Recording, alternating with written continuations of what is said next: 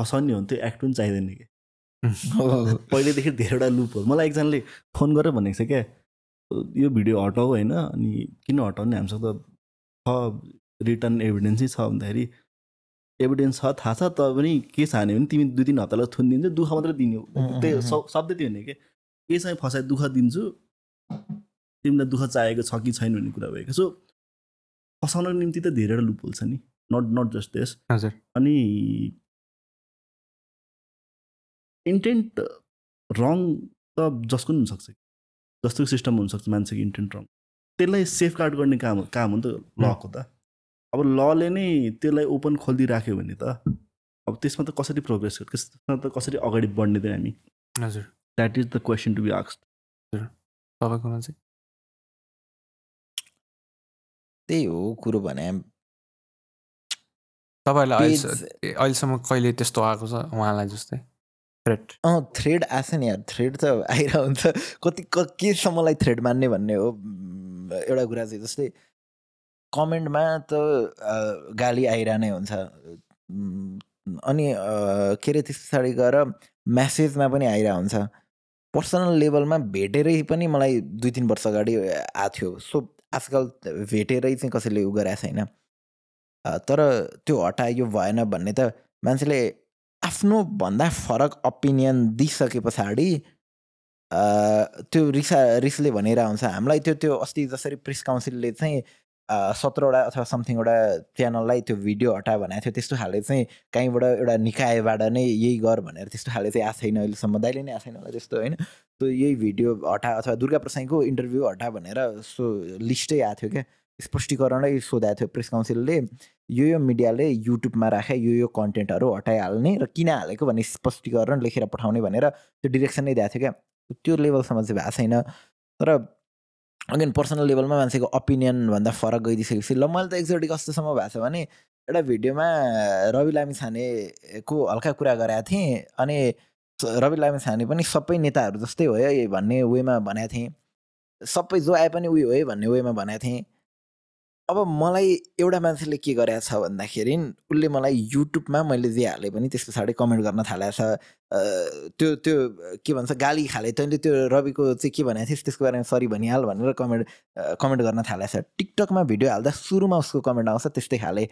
हुँदा हुँदा मलाई आफ्नो फेसबुक पेजदेखि लिएर मेरै पर्सनल अकाउन्टदेखि इन्स्टाग्राममा जहाँ जहाँ मलाई भेट्छ त्यहाँ त्यहाँ उसले कमेन्ट हानेर हुन्थ्यो त्यो सुरुको फेजमा उसले क मैले भन्नु चाहिँ के भनेको थिएँ भने रविले त्यो त्यो साटासाटवाला के गिरिबन्धुको कुरा गर्दाखेरि अन्त्यमा मेरो स्टेटमेन्ट के थियो भने साटासाटको राजनीति चलिरहेछ। रविले पनि आफ्नो एक्काइस सिट पासपोर्ट काण्डसँग पासपोर्ट काण्ड लुकाउनको लागि साटाएको थियो भने मैले भनेको थिएँ।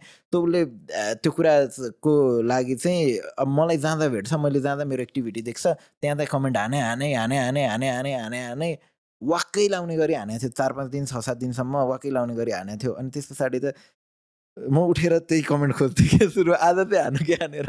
ल आठौँ दिन चाहिँ कमेन्ट खोजिरहेको थिएँ नौ दिनदेखि कमेन्ट खोजिरहेको थिएँ। कुनै पोइन्टमा पुगेपछि थाकेछ ल आजकल यो मान्छे के भयो होला भन्ने लागिरहेको हुन्छ। कहाँ गयो होला आजकल? हान्दैन त यार ला भन्ने भइरहेको हुन्छ। त्यो हो त्यस्तो भइरहेको हुन्छ। अब त्यसलाई चाहिँ थ्रेड मान्ने कि नमान्ने त? सो त्यो त त्यो त जस्ट उसले दिएको ओपिनियन गाली मात्रै भइगयो। थ्रेटै भनेर हटा उगर भनेर चाहिँ त्यसरी आएको छैन तर अर्को चाहिँ के भइरहेको हुँदो रहेछ भने हामीसँग दाई म अथवा यस्तो खाले कन्टेन्टहरूसँग चाहिँ कन्टेन्ट कन्ज्युम गर्ने एउटा कस्तो खाले अडियन्स छ भने अर्बन टिनहरूले हाम्रो अडियन्स हेर हाम्रो कन्टेन्ट हेर्छ। मेन स्ट्रिमबाट पनि अथवा अरू अरू चिजबाट छुटिरहेको कुराहरू छुटिरहेको अडियन्सलाई एउटा ग्रुप अफ अडियन्सलाई अडियन्स टोटल्ली हामीमा निर्भर भएको छ। यो पोलिटिकल कन्टेन्टदेखि लिएर हरेक कुराहरू हेर्नको लागि। उनीहरूले चाहिँ त्यो त्यो एउटा सर्टेन एज ग्रुप भनौँ अथवा एउटा सर्टेन ग्रुप छ।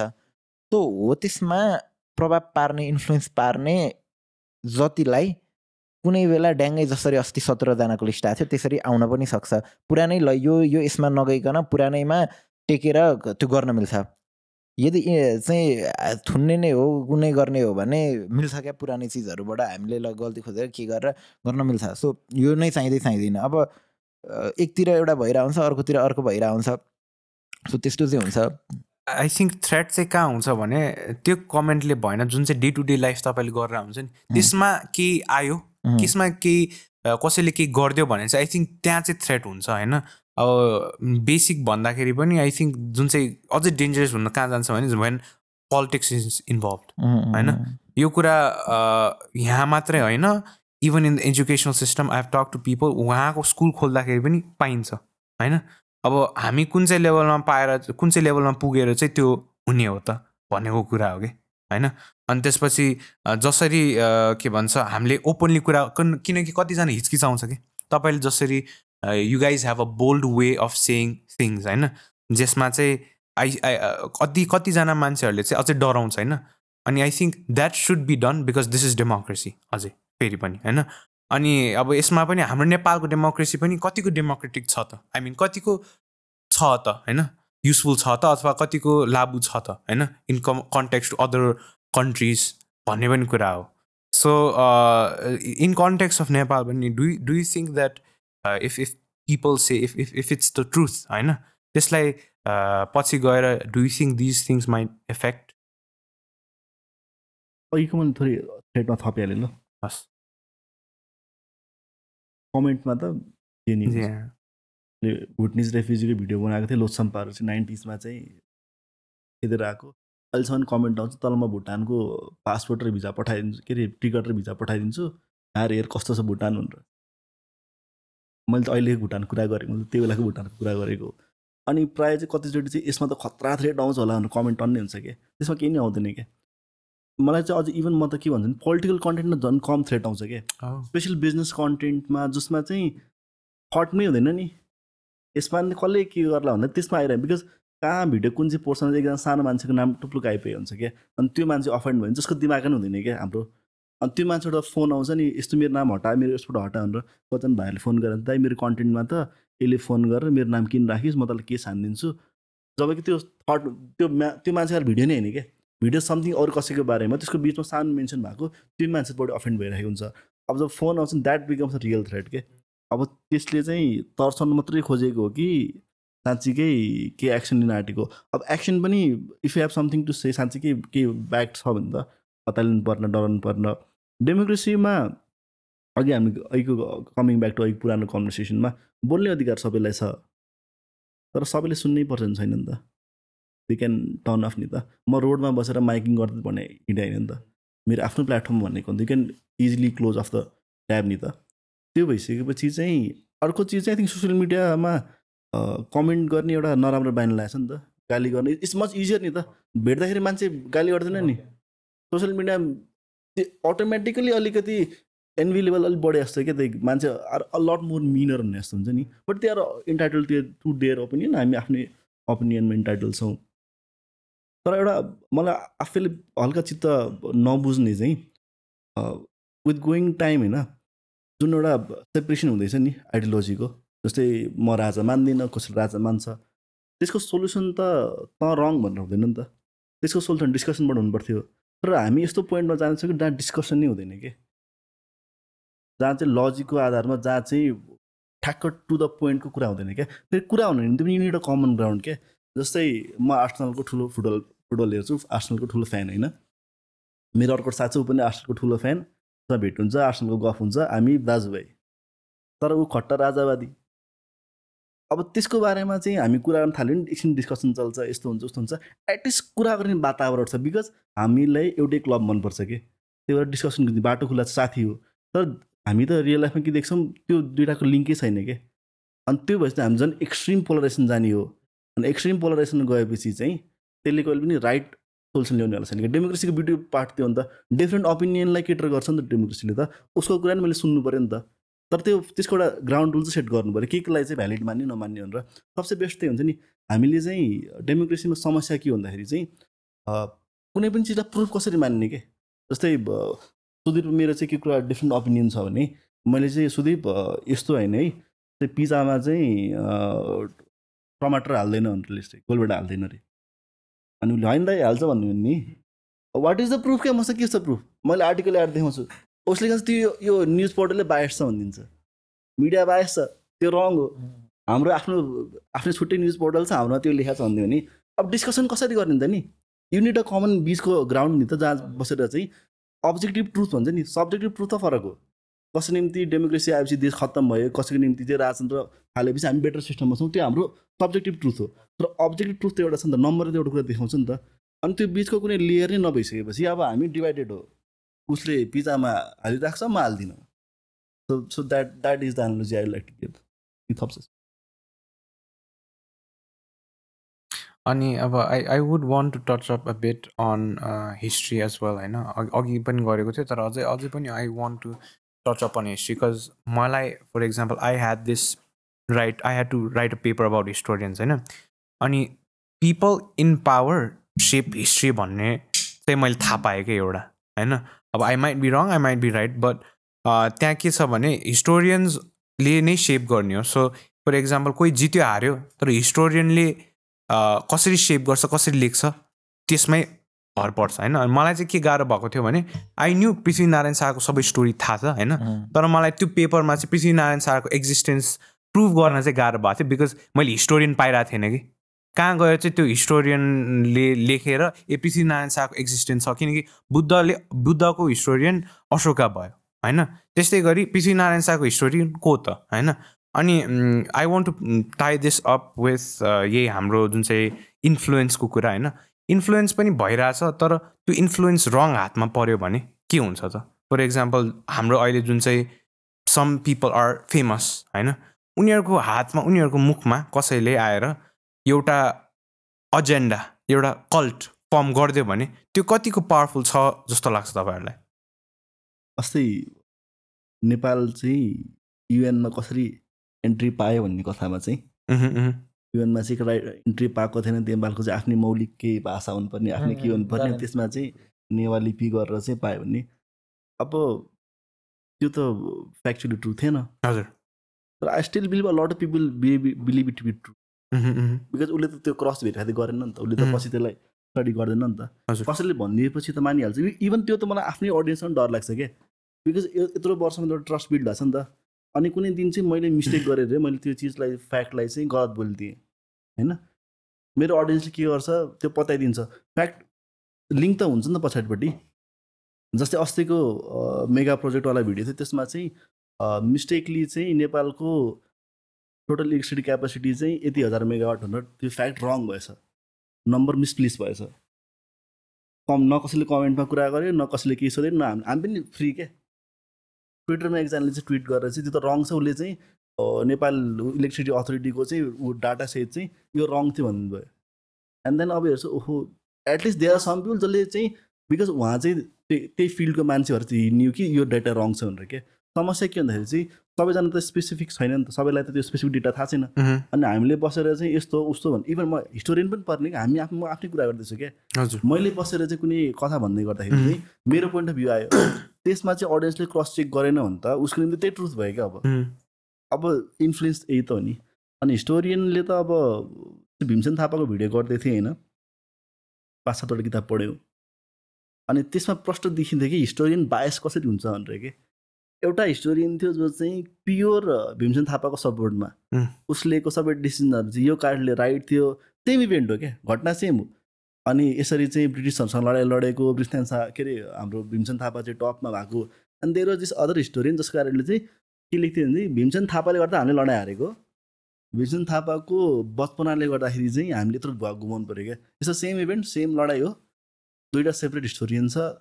सबैको आफ्नो त्यो इन्टायर तर हिस्टोरियनले त्यो लिनु हुन्थेन नि त। अनि नेपालको हिस्ट्रीमा चाहिँ they are lot of biasness किन भन्दाखेरि चाहिँ हामी त ओपन सोसाइटी त होइन थिएनौँ नि त। हामी पृष्ठनारायण शाहको बारेमा पढ्छौँ पुरानो पुरानो इतिहास पढ्छौँ त्यो सबै ओपन त होइन। यसरी याद गऱ्यो भने जस्तै पृष्ठनारायण शाहभन्दा अगाडि को को राजा थियो भने नि हामी धेरै पढ्दैनौँ याद गरेछ कसैले। हामी हामीले सोसल किताब पढ्दाखेरि हामीले म के अरे लिच्छवी महिषपाल त्यसपछि मल्ल पिरियड। अनि त्यसपछि जब शाह किङको त्यसपछि डिटेलमा एक्सप्लेनेसन छ कि? हजुर। किन त्यो भन्दाखेरि because because that is what the monarchs wanted नि त हिस्ट्री त जस्तै इन्डियनमा इन्डियामा हिस्ट्री पढ्यो भने दि डोन्ट लर्न अबाउट के अरे ब्रिटिसै पढ्दैन त। हजुर। मुगलको पनि पढ्छ त्योभन्दा अगाडि। इभन त अहिले उनीहरू आफैले त्यसलाई चाहिँ मुगलको किन पढ्नु भनेर चाहिँ त्यहाँको गभर्मेन्टले त्यो गर्न ट्राई गरेर राखेको छ। बिकज हिस्ट्री सुरुमा त हिस्ट्रीबाट कन्ट्रोल गर्ने हो नि त। एकचोटि हिस्ट्रीलाई आफ्नो हातमा ल्यायो भने त्यसपछि त जे नेरेटिभ उहाँ त भगवान् हो उहाँ त दिव्य हो उहाँ त एकदम जे नि भन्न पाइयो क्या। त्यही भएर चाहिँ हिस्टोरियनले पनि त्यो अब फ्याक्टहरूलाई चाहिँ भएको इभेन्ट दियो कि गोलमाल पारिदियो त? भनेपछि हामीले बच्चामा जे जे पढ्यो किताबमा त्यो चिज सही थियो कि थिएन अब त्यसलाई क्रस भेरिफाई कसरी गर्ने क्या? त्यो त इतिहास त हराइसक्यो। जे जे हामीले पढ्यो जे जे चाहिँ यस्तो भएको मान्थ्यो त्यो चिज त यहाँ यहाँ पनि जस्तै हामीले केबाट पायो त इन्फर्मेसन इतिहासको भन्दा त किताबबाटै त पायो नि त्यो किताब कसले लेख्या भन्दा त जो पावरमा छ जो पावरमा भएको व्यक्ति थियो उसले नै लेख्या उसले क कसको बारेमा लेखिदिन्छ त भन्दाखेरि आफ्नै आफ्नै बारेमा त लेखिदिन्छ त दाइले भने जस्तो शाहहरू अथवा राजा भइरहेको बेलाको किताबहरूमा त्यहीबाट मात्रै छ अझै अहिले अहिले यो के अरे डेमोक्रेसी आइसकेपछि यता पछि के अरे राजा हटाइसके पछाडि कति कुरा हटाएको पनि होला। त्यो बेला एज अ ग्लोरिफाई गरेर लेख्ने चलन थियो होला त्यो हटाइरहेको हुन्छ होला। मेन भने के भने इतिहास भनेको जित्ने मान्छेले लेख्ने हो। जि जसले जित्छ त्यसकै नेरेटिभमा त्यसलाई नै हिरो बनाएर लेख्ने हो। जस्तै जङ्गबहादुरको भिडियो गरिराख्दाखेरि हामीलाई दुईवटा ओपिनियन थियो। दुईवटा ओपिनियन भन्दा दुईवटा कुरा कन्फ्युजिङ थियो। एउटा के भन्दाखेरि जङ्गबहादुरले धराराबाट हाम फालेको अरे अर्को भनेको त्रिशुलीबाट हाम फाले अरे। अनि हामी गयो हिस्टोरियनसँग बुझ्नको लागि यो कुराको बारेमा बुझ्नको लागि। उहाँको सोर्स अफ इन्फर्मेसन चाहिँ के त उहाँले देखा पनि होइन। जङ्गबहादुरको टाइममा त उहाँनिर उहाँ ऊ पनि के अरे के के भन्छ उहाँ त्यतिखेर फिजिकल्ली प्रेजेन्ट पनि हुनुहुन्न थिएन। जङ्गबहादुरले त्रिशुलीबाटै हाम फाल्यो अरे इनकेस मानिलिउँ।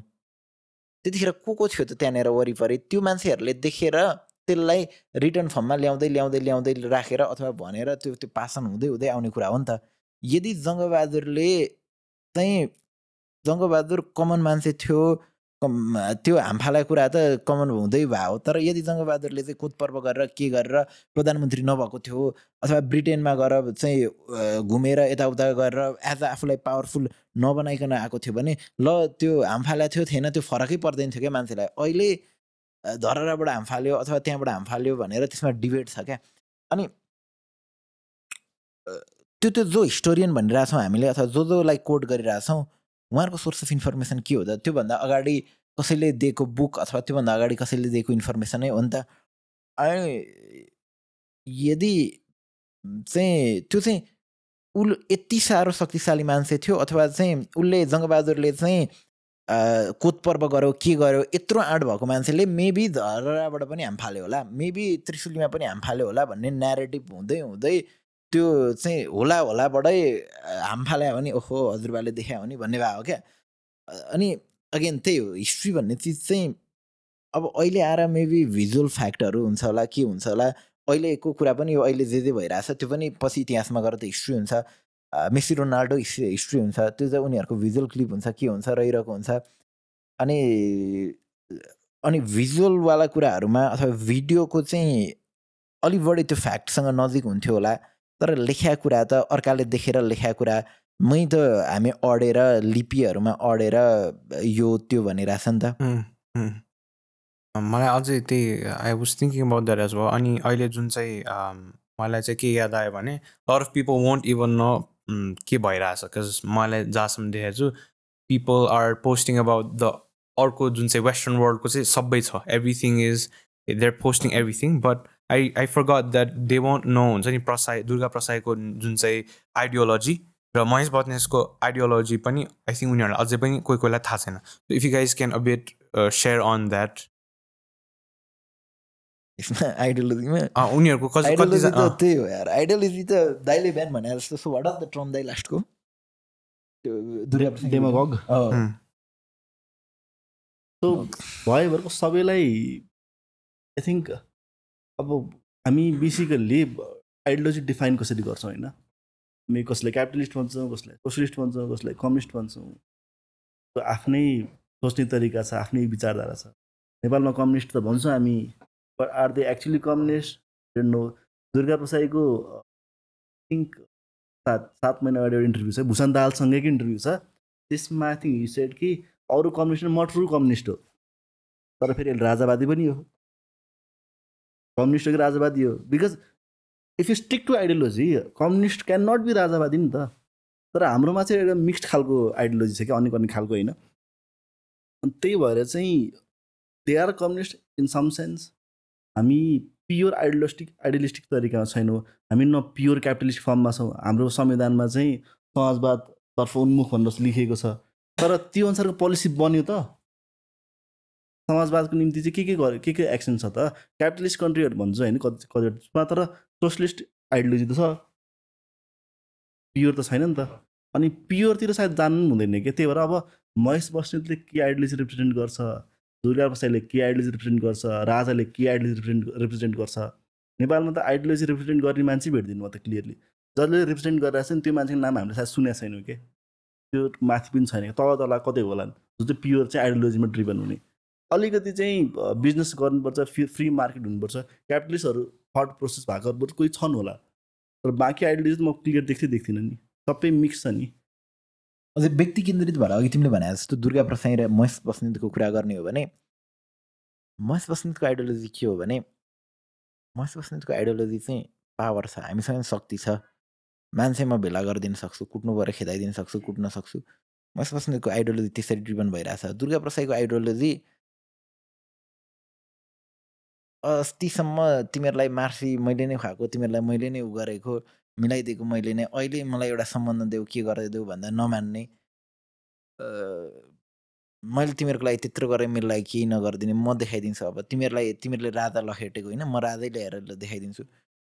त्यो इगोमा प्ले भइरहेछ क्या आइडियोलोजीमा होइन क्या? सात गते आन्दोलन गर्छु अथवा मसो दल्छु भनेर किन भनिरहनु पर्थ्यो र? मसो द के अरे त्यो ब्याङ्कको लघुवित्तको के को मान्छेहरू आयो भने मसो दल्दै पठाउने भनेर किन भनिरहनु पर्थ्यो र अन्तिममा आफैले मसो खानु पऱ्यो मसो खाइसके पछाडि गएर चाहिँ महेश बसन्तले किन झापामा गएर चाहिँ फेरि अर्को आन्दोलन गर्नु पर्थ्यो त त्यहाँनिर चाहिँ उसले उसको गाडी पनि तिनेर म दुर्गा प्रसाईको टिमले फोडिदियो सबै गाडीहरू स्टेजमा चार चारजना चाहिँ बडीगार्डहरू राखेर किन बोल्नु पर्थ्यो त त्यो आइडियोलोजी मै छैन क्या यो चिजहरू त आइडियोलोजी होइन इगो फाइट शक्ति मे को पावरफुल कसरी पावरफुल रिप्रेजेन्ट गर्ने? पहिला पहिला आइडियोलोजीको लडाइँ हुन्थ्यो। अहिले भिड देखाएर लखेटेर शक्ति देखाएर त्यसरी प्ले भइरहेछ क्या। एउटा कमन टेन्डेन्सी टेन्डेन्सी चाहिँ not just in politician even हामी म त्यहाँ भनेको डे टु डे लाइफमा के? हाम्रो कल्चर नै कस्तो खालको बसेको छ। आई थिङ्क ह्युमन नेचर नै होइन। हामी गल्ती मान्न तयारै छैनौँ कि? ट्रु कम्प्लिट एभिडेन्स हुँदा हुँदै पनि स्पेसली पोलिटिक्समा त कसैको अडियो क्लिप के अरे करप्सनको अडियो क्लिप निस्क्यो भने यो अडियो मेरो हुँदै होइन। भिडियो आयो भने यो एआई युज गरेको यु क्यानट एक्सेप्ट इट क्या बिकज एक्सेप्ट गर्न सक्यो। तर त्यो मात्रै नेगेटिभ हुनुहुन्थेन नि त। मैले गल्ती गरेको थिएँ कुनै टाइममा। नाउ आइएम ब्याक म अब सिधा तरिकामा आइसकेको छु। म त्यसको निम्ति म त्यसको दण्ड पनि भोग्नु तयार छु। अब म सिधा बाटो हिँड्छु भन्ने अप्सन हुनुपर्थ्यो क्या हामीले कस्तो खालको एउटा सिस्टम बनिसक्यो भन्दाखेरि चाहिँ म गलत भने पनि सक्यो क्या करियर त्यो ट्याग बस्यो क्या अब। तर त्यसरी त सबै सधैँ त राइट हुँदैन नि त नि। सबैले काहीँ न काहीँ मिस्टेक गरेको हुन्छ। अनि त्यो डिफेन्ड गर्ने चक्करमा के हुन्छ भन्दाखेरि चाहिँ अब पचासवटा अरू कुरा हुन्छ क्या। कसैले चाहिँ जति पनि फाइट भइरहेको थियो कसैले चाहिँ होइन यो कुरा चाहिँ हाम्रो रङ थियो हामी ब्याक लिन्छौँ भनेको सकिहाल्थ्यो कुरा त। होइन जस्तै अस्ति चाहिँ दुर्गा प्रसादको सपोर्टमा आउने व्यक्तिहरूलाई चाहिँ बेलुका चाहिँ पार्टी प्यालेसबाट चाहिँ कार्यकर्ताहरूले निकालिदियो सुरुमा त के भन्छ हामी होइन भन्यो। पछि हो भनेपछि त एटलिस्ट भन्न सक्नु पर्थ्यो नि त। हामीले गल्ती गऱ्यौँ गर्नु हुन्थेन अब केटाहरू जोसिए तात्ती तर त्यसमा छोटा के हुन्छ अरे तपाईँहरूले चाहिँ लड्नु भएको छ एकदम सही गर्नु भएको छ भने माथिबाट आइसकेपछि त्यस्तो खालको मोटिभेसन आएपछि त त्यो कन्टिन्यू भइरहेको छ क्या। त्यो जबसम्म ब्रेक हुँदैन त्यो तबसम्म पोलिटिक्स ठिक ठाउँमा आउने छैन र त्यो चाहिँ फेरि सबै ठाउँमा त्यही नै फेरि नट जस्ट इन नेपाल। हरेक ठाउँमा चाहिँ लिडरले चाहिँ गल्ती मान्नु भएन। तर एम्पेथी भएको लिडर पनि होस् न अलिकति। फेरि त्यस्तोलाई हामी कमजोर लिडर भन्छ कि फेरि। पोलिटिक्समा त टिक्दैन कि घमण्डी हो के अरे फटा हो चोर हो जेसुकै हो। गलत चाहिँ हुनु भएन। आई थिङ्क गलत स्वीकार्नु सा लाइक अस्ति त्यो सात गते कुरा गर्दाखेरि मलाई like I I was having this feeling that किनकि दुवैजनाको अपोजिङ ऊ छ होइन? अपोजिङ आइडियोलोजिज छ होइन? अनि त्यसपछि they are competing competing for power होइन? त्यहाँ चाहिँ I was sure that violence would follow होइन? बिकज कम्पिटिसन हुँदाखेरि डिफ्रेन्ट आइडियोलोजी हुँदाखेरि भोइलेन्स इज इन इनेडेबल होइन? अब त्यो कुरा अब कसरी कसरी प्ले आउट गर्ने भन्ने मात्रै थियो। अब अब किनकि आई स्टिल थिङ्क किनकि मोनार्की जस्तो ठुलो सिस्टम ल्याउनलाई फेरि नेपालमा हामीले हिस्ट्री हेऱ्यो भने मोनार्की आउनलाई जुन चाहिँ मोनार्की जाने देशमा छ मोनार्की फेरि ल्याउनलाई इट्स इट्स भेरी हार्ड होइन? कि त प्रसाईले विक टु विक्स थ्री विक्सकै जुनुस गरेर होइन? दङ्गा फसाद गरेर ल्याउनु पर्यो होइन?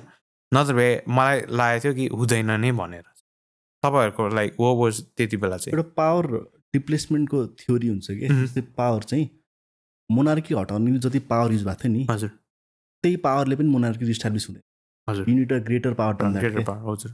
किनकि बसिसक्यो नि त त्यसलाई फाल्नको निम्ति त्योभन्दा ठुलो पावर चाहिन्छ क्या अब ऊ बेला मोनार्की फाल्दाखेरि यसो याद गरौँ त एक किसिमको यस्तो खालको कन्सेन्स बनाएको थियो कि सबैजना एक ढिका हो क्या पार्टीको डिफ्रेन्स कम्युनिस्ट पनि भनेको के अरे कङ्ग्रेस पनि भनेको different different but they all were together एउटा कजमा सेकेन्ड ज जतिसुकै जे भने पनि इन्डियाको इन्फ्लुएन्स बिना केही पनि हुँदैन क्या अलिकति होइन हामी इन्डियाको इन्फ्लुएन्सबाट बाहिर हुनुपर्छ भनेर राष्ट्रभक्त र देशभक्त सुनिएला।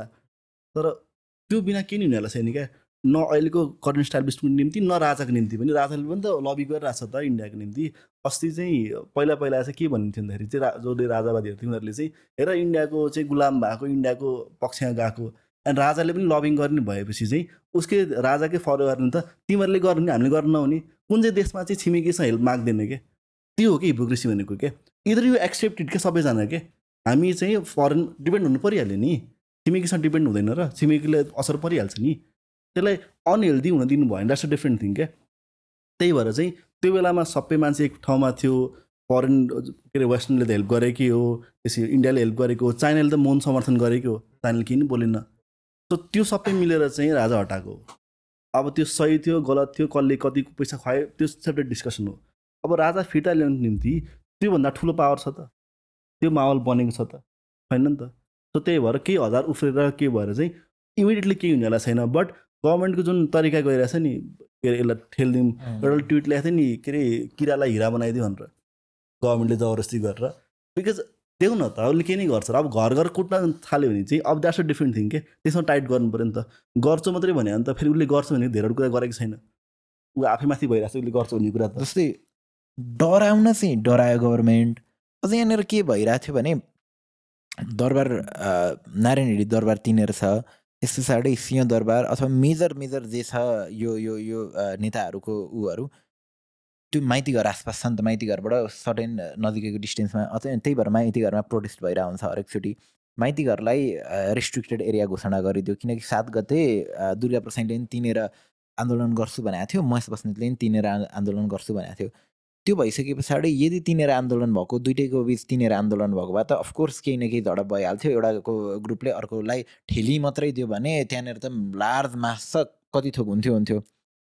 त्यही त्यहाँ आफ्नो ठाउँमा त्यो ठाउँमा नगरिदिने भइसके पछाडि दुर्गा प्रसाईको बल्खुमा सिफ्ट भयो महेश बस्नेतको यता अ, तिन कुनेमा भयो।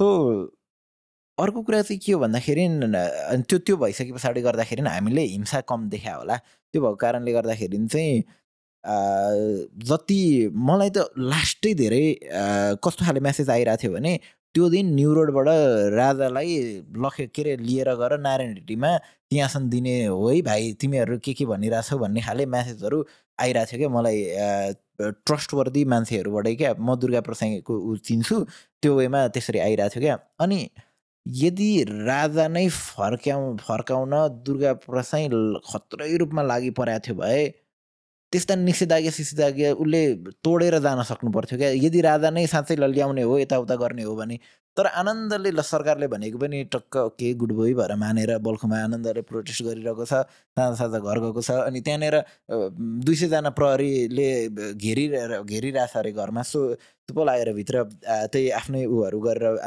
ऊ के भन्छ त्यही इन्टरभ्यू के के दिएर बसिरहेछ। यदि राजा नै ल्याउने हो भने त उसले त त्यो ठेलठाल गरेर त्यहाँ प्रदर्शनी गरेर मान्छे त सबै ठाउँ ठाउँमा राखेर लाखौँ मान्छे त हामीले देखेको नि यतिको समर्थन छ राजा ल्याउन सकिन्छ भन्ने उसलाई पनि आफूमा कन्फिडेन्स छैन। उसलाई के छ भन्दाखेरि देखाउनु छ क्या म म पनि नेता भइसकेँ है भन्ने छ देखाउनु छ उसलाई। त्यो फोर्स ठुलो फोर्स चाहिन्छ यदि ल्याउने हो भने। अब एउटा न्युट्रल अति नै न्युट्रल ग्रुप जस्तै हामी त अहिलेको टाइममा न्युट्रल भएर बसिरहेछौँ नि त। गेमै मास म्यानिपुलेसनको हो। कसले धेरै मान्छेलाई कसरी म्यानिपुलेट गर्न सक्छ त्यस त्यसमै आधारित भइरह्यो अहिले यो एज ग्रुप अथवा हामीहरू म्यानिपुलेट भइरहेको छैन। जब हामी म्यानिपुलेट भएर एउटा कुरामा लागेर चाहिँ अनि के को पछाडि पछाडि दौडिन थाल्छ अथवा त्यो न्युट्रल भएर बसिरहेको ग्रुप चाहिँ दुइटा मध्ये एउटामा म्यानिपुलेट हुन थाल्छ त्यस पछाडि आइदर अरमा जाने हो क्या? राजा फाल्दाखेरि पनि त्यही थियो त्यतिखेर तिनवटा शक्ति थियो। एउटा राजा भयो अर्को भनेको माओवादी जङ्गलबाट विद्रोह भइरहेको थियो यतापट्टि सातवटा पार्टीहरूले माओवादी बिनाको अरू पार्टीहरूले विद्रोह गरिरहेको थियो। तिनवटा मध्ये दुईवटा जुन मिल्थ्यो तेस्रो शक्ति विक भइहाल्थ्यो क्या त्यतिखेर। यदि एमाले के अरे यदि माओवादी र राजा मात्रै मिलाएको थियो भने अरू पार्टीहरू ध्वस्त हुन्थ्यो माओवादीकै कोही प्रधानमन्त्री हुन्थ्यो राजा रहिरहन्थ्यो। यदि राजा र यता पार्टी चाहिँ मिलेको थियो भने यता राजा र अरू सातवटा पार्टी मिलेको थियो भने माओवादी ध्वस्त हुन्थ्यो यतैको पार्टीको कोही लिडर प्रधानमन्त्री हुन्थ्यो राजा रहिरहन्थ्यो। भइदियो के भन्दाखेरि यताको दुइटा पार्टी माओवादी जङ्गलमा रहेको माओवादी र यता सडकमा आन्दोलन गरेर सात दल एक ठाउँ आइदियो। अनि दुइटा एक ठाउँ आइदिइसके पछाडि थर्ड त विक भएर गयो त। अहिले पनि लगभग सिचुएसन त्यही छ अब न्युट्रल कता हुने हो भन्ने हो क्या? प्लस लाइक अहिले हेर्दाखेरि केही भयो केही नि नेला छैन? बट पोलिटिक्समा त एभ्रिथिङ इज पोसिबल नि त। अनि स्टाइलिनकै कस्तो कोट छ कि हिजो मैले उसलाई बेलुका पनि भनिरहेको थिएँ क्या? There are years when nothing happen के there are year there are weeks where years happen के दुई तिन हप्ता चार पाँच हप्तामा होल माहौलै अर्को हुनसक्छ क्या? But you have to stand त्यो राइट कजमा पनि त फेरि। त्यो आज एक थोक भन्ने भोलि अर्को थोक भन्ने अनि न एउटा क्लियर डिरेक्सन छ। लाइक राजावादीहरूको पनि को हो त लिडर कोही क्लियर छैन नि त। कहाँ जाने त? ल जस्तै तिन कुनै भेला हुने रे अनि त्यसपछि कहाँ जाने? अब भिडले जहाँ जान्छ त्यहीँ जाने। That is not how it works नि त। कि राजा आफै आएर भन्नु पऱ्यो हामी चाहिँ अब रोडमा लाग्यौँ है। त्यो भयो भने maybe there will lot of people त्यसले सपोर्ट गर्छ। किन जो जसले साँच्चीकै राजा आएर ठिक हुन सोचिरहेको छ नि उसको ओपिनियन हो। उसले आफै सोच्नु पऱ्यो यो भयो हामीले चाहिँ यो गऱ्यो भने चाहिँ सही बाटोमा आउँछ होला भने त्यो पनि पाइयो नि त डेमोक्रेसी त्यही त हो नि। उसको नि तिमीले सबै चाहिँ डेमोक्रेटिकै हुनुपर्छ सबै चाहिँ राजावादी छोटो भन्नुपर्छ छैन नि त। तिम्रो आफ्नो opinion you can do that no problem तर कसरी गर्ने भन्ने कुरा हो नि त जस्तै दुर्गा प्रसाईले चाहिँ ठ्याक्क नौ महिना अगाडि जब यो क्याम्पेन आह्वान गरेको थियो नि राजालाई र प्र- पारसलाई राखेर चाहिँ अब चाहिँ मेची महाकाली अभियान भनेको थियो त्यो बेला चाहिँ उसले चाहिँ कुरै कुरैको तालमा चाहिँ रविन्द्र मिश्रलाई गाली गरिरहेको छ कि? क्लिप छ क्या म हिजो बेलुका हेरेर आएको छु क्या त्यो क्लिप? रविन्द्र मिश्रलाई चाहिँ यस्तो गरेको बिकज उसको एफिलिएसनमा गर्दाखेरि चाहिँ जमानाको पाँच वर्ष अगाडि इन्टरभ्यूमा पनि उसले गाली गरेको छ। जब रविन्द्र मिश्र चाहिँ विवेकशील साझै त्यसमा थियो क्या तिमीहरूले चाहिँ यस्तो गर्ने डेभलपमेन्ट हुन नदिनु भनिरहेको थियो। ऊ अहिले पनि नौ महिना अगाडि पनि रविन्द्र मिश्रले गाली गरिरहेको थियो। अब रविन्द्र मिश्रले ट्विटरमा फेरि सपोर्ट गरिरहेछ। अब के हो त यो त? उनीहरू आफै गोलमाल छ पहिला एक ढिक्का त हो न पहिला आफै। अनि then you talk about system change गर्ने प्रोसेस गर्ने मक गरेर आएन कि? If you actually believe in that cause त्यसरी देशको भला हुन्छ लाग्छ नि त। You have to stand together नि त। स्ट्यान्ड कसकोमा स्ट्यान्ड गर्ने के? राजेन्द्र लिङ्गदेनको स्ट्यान्ड गर्ने कि दुर्गा प्रसादकोमा स्ट्यान्ड गर्ने कि राजा आफैकोमा स्ट्यान्ड गर्ने कि? त्यही चिज त फेरि डेमोक्रेसीमा पनि छ फेरि। हामी चाहिँ कसको पछाडि स्ट्यान्ड गर्ने कि? एउटा ऊ यङ्स्टरहरूले राजालाई सपोर्ट गर्ने दोष चाहिँ राजाले गर्दा होइन कि? हाम्रो आफ्नै अहिलेको सिस्टमले गर्दा हो कि? कसलाई हेर्ने त नि? यसले गऱ्यो भने चाहिँ बिकज मान्छे त्यही छ नि त। हिरो वर्सिपिङ कल्चर मान्छे यसले चाहिँ गरिदिन्छ होला भन्ने छ नि त। तर को छ त्यो भन्दा कोही पनि छैन देख्दैन कोही पनि फेस देख्दैन। एन्ड कुनै पनि movement it needs a face क्या?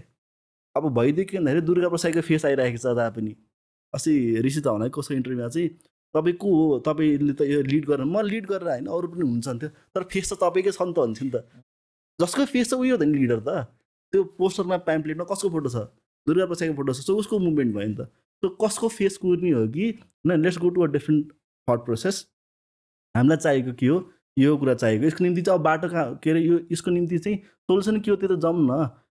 एमाले राइट कि काङ्ग्रेस राइट कि माओवादी राइट त्यो डिस्कसन चुनावमा गरौँला के? तर अहिलेको निम्ति आजको निड के हो? जाजरकोटमा किन मान्छे चिसो लगाएर मर्दाखेरि त? कोही त गएन। काङ्ग्रेस इज भेरी स्मार्ट नि त्यसमा। कस्तो न्युट्रल चुबो लाएर बसिरहेको छ क्या उसलाई। अनि if you look at it they are in Jajarkot क्या फेरि? लेट लेट फाइदा गरौँ भने जस्तो। तर हुनुपर्ने त we all had to be together नि त यसमा त। समस्या त्यहाँ छ नि त समाधान त्यहाँ गर्नुपर्ने हो नि त। इभन हामीलाई पनि बाल छैन कि। यो चाहिँ म अब अलिक अर्को कुरा मोड चाहिँ होइन। हामी काठमाडौँ जो बस्दा बस्दा नि हाम्रो निम्ति नेपाली थियो कि।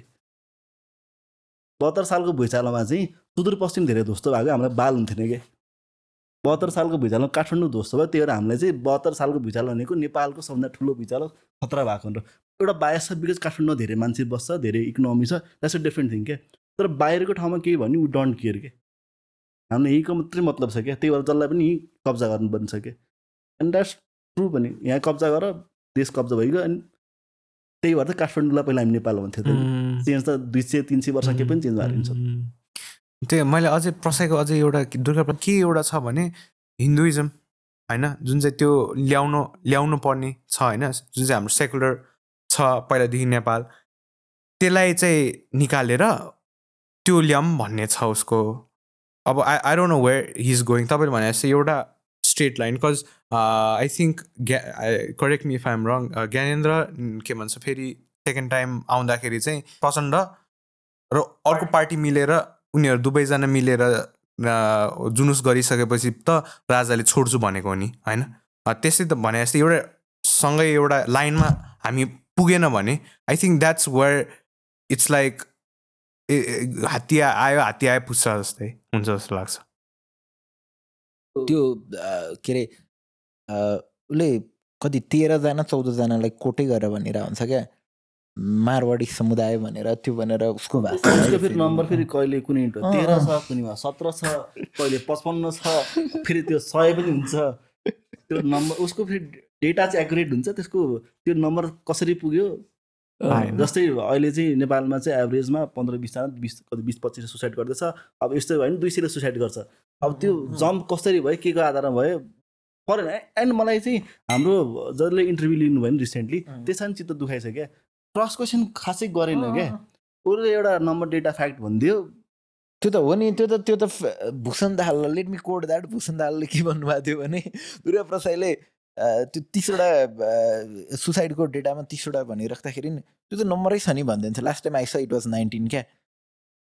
अनि सो सो त्यो सपोर्ट गर्ने अथवा उ गर्ने मलाई त हाँसउठ त के लाग्यो थाहा छ लाइक धेरैवटा इन्टरभ्यूहरूमा सबैभन्दा क्रस क्वेसन गरेको रिसेस हनाले थियो क्या? हाँस्दै हाँस्दै ता- ताती ताती भयो ताती नि ताती ताती। क्रस क्वेसन थियो क्या? बिकज यस्तो नि त नेसनल मिडियामा गइसकेपछि टिममा हेरिसकेपछि मान्छेले जे सुन्छ नि द्याट बिकम्स द ट्रुथ क्या? अनि त्यही भएर कतिजनासँग इन्टरभ्यू गर्दाखेरि चाहिँ उनीहरूले पहिलो क्वेसन माग्नुहुन्छ रिलेट कुन क्वेसन सोध्छ म त्यसको एन्सर त्यही अनुसार मिलाएर दिन्छु। टफ क्वेसन सोध्दै नसोध। मेरो नेगेटिभलाई जे फिट हुन्छ त्यही क्वेसन। यहाँनिर चाहिँ कस्तो हुन्छ भने ब्रो मैले चारवटा पोडकास्ट गर्दा अब तिमीले पोलिटिसियनसँग गराएको छैन? छैन होला कोर ऊहरूलाई मेरो त पोडकास्टहरू त्यो क्वेसन माग्छ क्या ल पोलिटिसियन्सहरूले पोलिटिसियन्सहरूले अहिलेसम्म जसको देखाएको छ आछ पोडकास्टहरू लेट मी बिहान उहाँहरू कसैले माग्नु भएको छैन। तर जसको आएको छैन जोसँग क्यान्सल भएको छ उहाँहरूलाई मैले क्वेसन पठाएर पठाए पछाडि पोडकास्ट क्यान्सल भएको छ क्या। क्वेसनमा त्यो त्यो भइरहेको हुन्छ क्या। अनि त्यो क्रस क्वेसनै गर्दै नगर्ने आफूलाई जानेर सबैभन्दा कम्फोर्ट जुन मान्छेसँग लाग्छ त्यहीसँग मात्रै जाने इनकेस केही चिप्लिहाल्यो भने काट्न सकिने मान्छेसँग मात्रै जाने त्यो पहिलाको खाले हुनै छोडो क्या यो त। मलाई मलाई अझै पनि याद छ आई आई वाज टकिङ अब को चाहिँ भन्नु मिल्दैन तर पडकास्टमा आउनलाई चाहिँ यो यो क्वेसन सोध अफिसमै राखेर यो यो क्वेसन सोध यो क्वेसन सोधिनुहोस् भने म गर्दिनँ। त्यही नेगेटिभ हुँदै जाँदैछ कि where there not open open पनि जुन चाहिँ इन्टरभ्यू हेर्छ नि त्यो पनि कतिको ऊ छ त। हाउ कन्ट्रोल्ड इज द्याट भन्ने कुरा हो। जस्तै मैले पडकास्टमा कसैलाई बोलाएँ भने मैले के दिइरह हुन्छु त्यो व्यक्तिलाई भने मैले अडियन्स मेरो आफ्नो अडियन्स दिइरह हुन्छु। जुन अडियन्समा मैले वर्षौँ लगाएर एउटा ट्रस्ट बिल्ड गरिरह हुन्थेँ त्यो दिइरह हुन्छु। म नट जस्ट अडियन्स मात्रै होइन त्यो ट्रस्ट पनि सँगसँगै दिइरह हुन्छु। यदि मैले कोही कन्ट्रोभर्सियल मान्छे भोलि पडकास्टमा बोलाएँ भने म त त्यो त्यो त्यो त्यो ट्रस्ट त अडियन्सले मसँग गर्ने ट्रस्ट पनि त्यो व्यक्तिलाई त गर्छ नि त।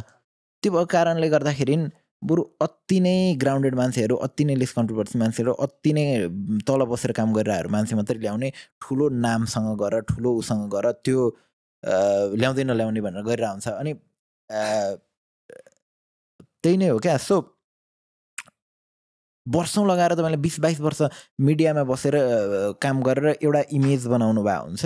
अनि तपाईँलाई चाहिँ सुन तस्करको आरोप लागेको अथवा के को आरोप लागेको चाहिँ सर के अरे त्यो त्यो अडियो लिक भइरहेको मान्छे के भइरहेको मान्छे ल्याएर इन्टरभ्यूमा ल्याएर तपाईँले कसम खुवाउनुहुन्छ भने त त्यो त त्यो मान्छेलाई मात्रै होइन तपाईँलाई पनि प्रश्न उठ्ने भयो तपाईँको पनि ट्रस्ट लुज हुने भयो नि त। क्वेसन क्वेसन भन्दा गेस्टमै पनि त्यहाँदेखि नै फिल्टर हुँदै ल्याउनु पऱ्यो क्या। यसमा अप्ठ्यारो चाहिँ के भन्दा नि like country to what most of us believe होइन। टपमा जो जो हुनुहुन्छ नि they are well read people के। उहाँहरूको इन्टेलेक्चुअल लेभल उहाँहरूले दिन सक्ने तर्क उहाँहरूले पढ्नु भएको किताबहरू उहाँहरूको नलेज नेक्स्ट लेभल छ कि? हामी पत्याउँदैन होइन हामीलाई विश्वास गर्न मन छैन बट दे आर के? हामीभन्दा फार वेल एजुकेटेड र फार रिड पनि हुनुहुन्छ कि? मेबी के हुन्छ नि फर्मल एजुकेसन छैन होला तर सिकाएको छ क्या टन्नै? धेरैवटा कुरा छ। यति पढाइ हुँदा। अनि उहाँहरूले त मजाले त्यो क्वेसनको आन्सर दिन सक्नुहुन्छ कि? नसक्ने होइन नि त। तर पनि दिन चाहनु हुँदैन अनि त्यही हा- हामी कतिचोटि भन्छौँ नि स्पेसली हामीले भिडियो गर्दाखेरि चाहिँ हामी प्रायः सोल्युसन भन्दा पनि समस्या चाहिँ मजाले एक्सप्लेन गरिदिन्छौँ। सोल्युसन कतिचोटि एक्सप्लेन गर्न सकिरहेको हुँदैनौँ। अनि कमेन्ट आउँछ क्या तपाईँले त प्रधानमन्त्री बनाउनु पर्ने भनेर। ब्रो हामीले भन्दा फार डिटेलमा थाहा छ क्या प्रब्लम के हो भनेर माथि भएको मान्छेलाई सोल्युसन उहाँहरूले गर्न सक्नु भइरहेको छैन। समस्या त जसले पनि भनिदिन्छ कि? तर सोल्युसन दिनु पऱ्यो नि त। अनि हामी आफै कति सोल्युसन दिइरहेको हुँदैन। हामी हामीलाई सही नि समस्या देखाइदियो भ्युज आइहाल्छ बिन्दास चलेको छ नि? बट सोल्युसन चाहिँ के हो त नि? अब कता जाने हो त नि? त्यसमा डिस्कसन चाहिँ अझै बढाउनु पऱ्यो क्या। जुन चाहिँ उहाँहरूले पनि सक्नु भएको छैन क्या। समस्या त मजाले लेयर डेटा सहित थाहा छैन उहाँहरूलाई त। हामीसँग त लिमिटेड डेटाको अनुसार हामी समस्या भन्दैछौँ। तर उहाँहरूले चाहिँ किन सोल्युसन गर्न सक्नु भएन त? That is the main question to be आक्स्ड I think Rishi धमलालाई यस्तो बेलामा चाहिँ he he is one of the जति मान्छेले जति मक गरे पनि उहाँसँग चाहिँ you know that he will ask that question के? पाउनु भएको छ। मलाई पनि धेरै धेरै टाइम कस्तो भएको छ भने क्वेसन मार्क छ अनि यो यो नसोध है भन्छ। अब त्यो सोधेन भने त्यो पडकास्टको एसेन्सै भएन कि? त्यो त्यो जुन चाहिँ हामीलाई ट्रस्ट गरेर जुन चाहिँ कन्टेन्ट बनाउँदैछ त्यो नै भएन। अब के सोध्ने के त त्यसपछि होइन? त्यो रियालिटी सबैजना चाहिँ कुरा गरिरहेछ अनि if you don't want talk about it स्टेटमेन्टै दिएन भने त्यो पडकास्ट पडकास्ट हुँदैन। So it's gonna be a filtered conversation which which podcast itself is not a filtered conversation विशेष त सो स्मार्ट क्या लाइक एउटा एउटा एउटा टपिकमा चलिरहेको छ maybe want to change the conversation एउटा गीत गाइदिनु रिफ्रेज अर्को कन्टेक्चुअली छैन कि लाइक अहँ। के सिरियस भइरहेको छ एउटा गीत गाइदिनुहोस् यस्तो गरिदिनुहोस्। उसले त्यो कन्भर्सेसनबाट ऊ निदाउन खोज्यो अझ त्यो बुझिरहेको छैन के भइरहेको छैन। ल गीत गाइदिनुहोस् क्या। अनि ओके फेरि गुड पार्ट के रहेछ ऋषि धमलाको भने मैले रिसेन्टली रियलाइज गरे चाहिँ ऋषि धमलाको प्लेटफर्ममा नट जस्ट ठुल्ठुलो मान्छे मात्रै होइन ग्राउन्डमा समस्या भोग्या एउटा इन्सिडेन्टमा समस्या भोग्या मान्छेले पनि त्यो ठाउँमा जान पाइरहेछ क्या।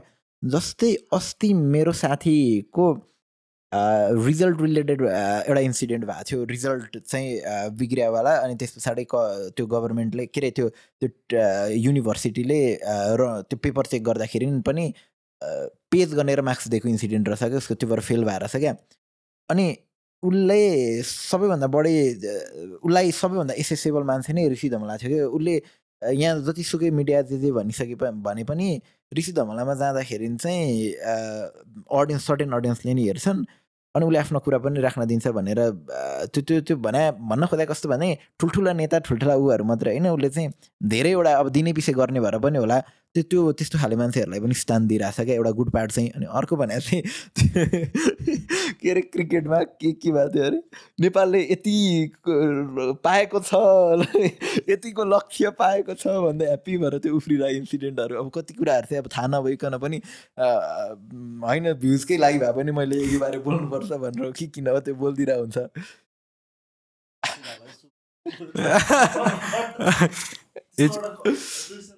यु क्यानट इग्नोर द्याट गाई हो क्या एकचोटि चाहिँ हि क्यान स्टप त्यो फोकटको झगडा रोक्न सकिन्छ क्या। लाइक अझै गर अझै गर। सेल प्याराडाइमको एउटा भिडियोमा होइन चार वर्ष अगाडि प्याराडाइमको भिडियोमा उसले आएर के भनेर छ भने मैले झगडा नै गराइदिन सकिनँ भने त त्यो किन हेर्छ त? मान्छेले मैले हो त्यो गराइदिन सकिनँ भने त मान्छेले किन हेर्छ र? मान्छेले हेर्ने त बनाउनु पऱ्यो नि भनेर बनाएर छ क्या। So he knows what get sell के के बिक्छ भन्ने उसलाई मजाले थाहा छ। कन्टेन्टमा नत्र त ल ऋषि धमालाकै कुरा भइरहेछ। अब क्याजुअल हुन थाल्यो ऋषि धमाला कस्तो के भएको थियो भने मेरो फोन मैले फेसबुक खोलेँ ऋषि धमालाको आइरह हुन्छ। किनकि मेरो फेसबुकमा सिनियर एज ग्रुपको मान्छेहरू पनि कनेक्टेड हुनुहुन्छ। इन्स्टाग्राम खोलेँ रिल्सहरूको मार्फतबाट मिमहरूको मार्फतबाट जहाँ अति नै यङ अडियन्स छ त्यहाँ पनि ऋषि धमला मिमको मार्फतबाट मैले कन्ज्युम गरिरहेको हुन्छु। टिकटकमा उसको क्लिप क्लिप आइरहेको हुन्छ। युट्युब आफ्नै त्यो प्लेटफर्म भयो त्यहाँनिर प्राइम टिभी भइसके पछाडि ऋषि धमला आइरहेको हुन्छ। ट्विटरमा अति नै बौद्धिक मान्छेहरूले गाली गरिरहेको हुन्छ ऋषि धमलाईलाई अति नै बौद्धिक भनिएका मान्छेहरूले गाली गरिरहेको हुन्छ। त्यहाँ पनि ऋषि धमला आइरहेको हुन्छ। जुनसुकै प्लेटफर्ममा पनि ऋषि धमला आइरहेको हुन्छ। कतिसम्म भने अस्ति म जा गाउँमा जाँदाखेरि एउटा ठाउँमा जानेर रेडियो मात्रै छ सोर्स अफ इन्फर्मेसन अझै पनि रेडियो मात्रै छ टेलिभिजन मोबाइल होइन रेडियो मात्रै छ त्यहाँ पनि बिहान छ बजे साढे छ बजे ऋषि धमलाको नेपाल खबर के के भन्ने कार्यक्रम आइरहेको हुन्छ सो त्यो लेभलको अडियन्सदेखि अहिलेको नयाँ जेनेरेसन सबैसम्म टेलिभिजनमा पनि सबैतिर पुगिरह वान एन्ड अन्ली गाई भने चाहिँ आइदर ऋषि धमला अथवा केपी ओली हो क्या उसको उसको के भयो? उसको उसले पनि एउटा सो केपी ओलीले पनि सो गर्ने भन्ने थियो। अब आई डोन्ट नो तपाईँकै सो हो कि? के हो? स्टुडियो सेटअप गऱ्यो भने चाहिँ सुने।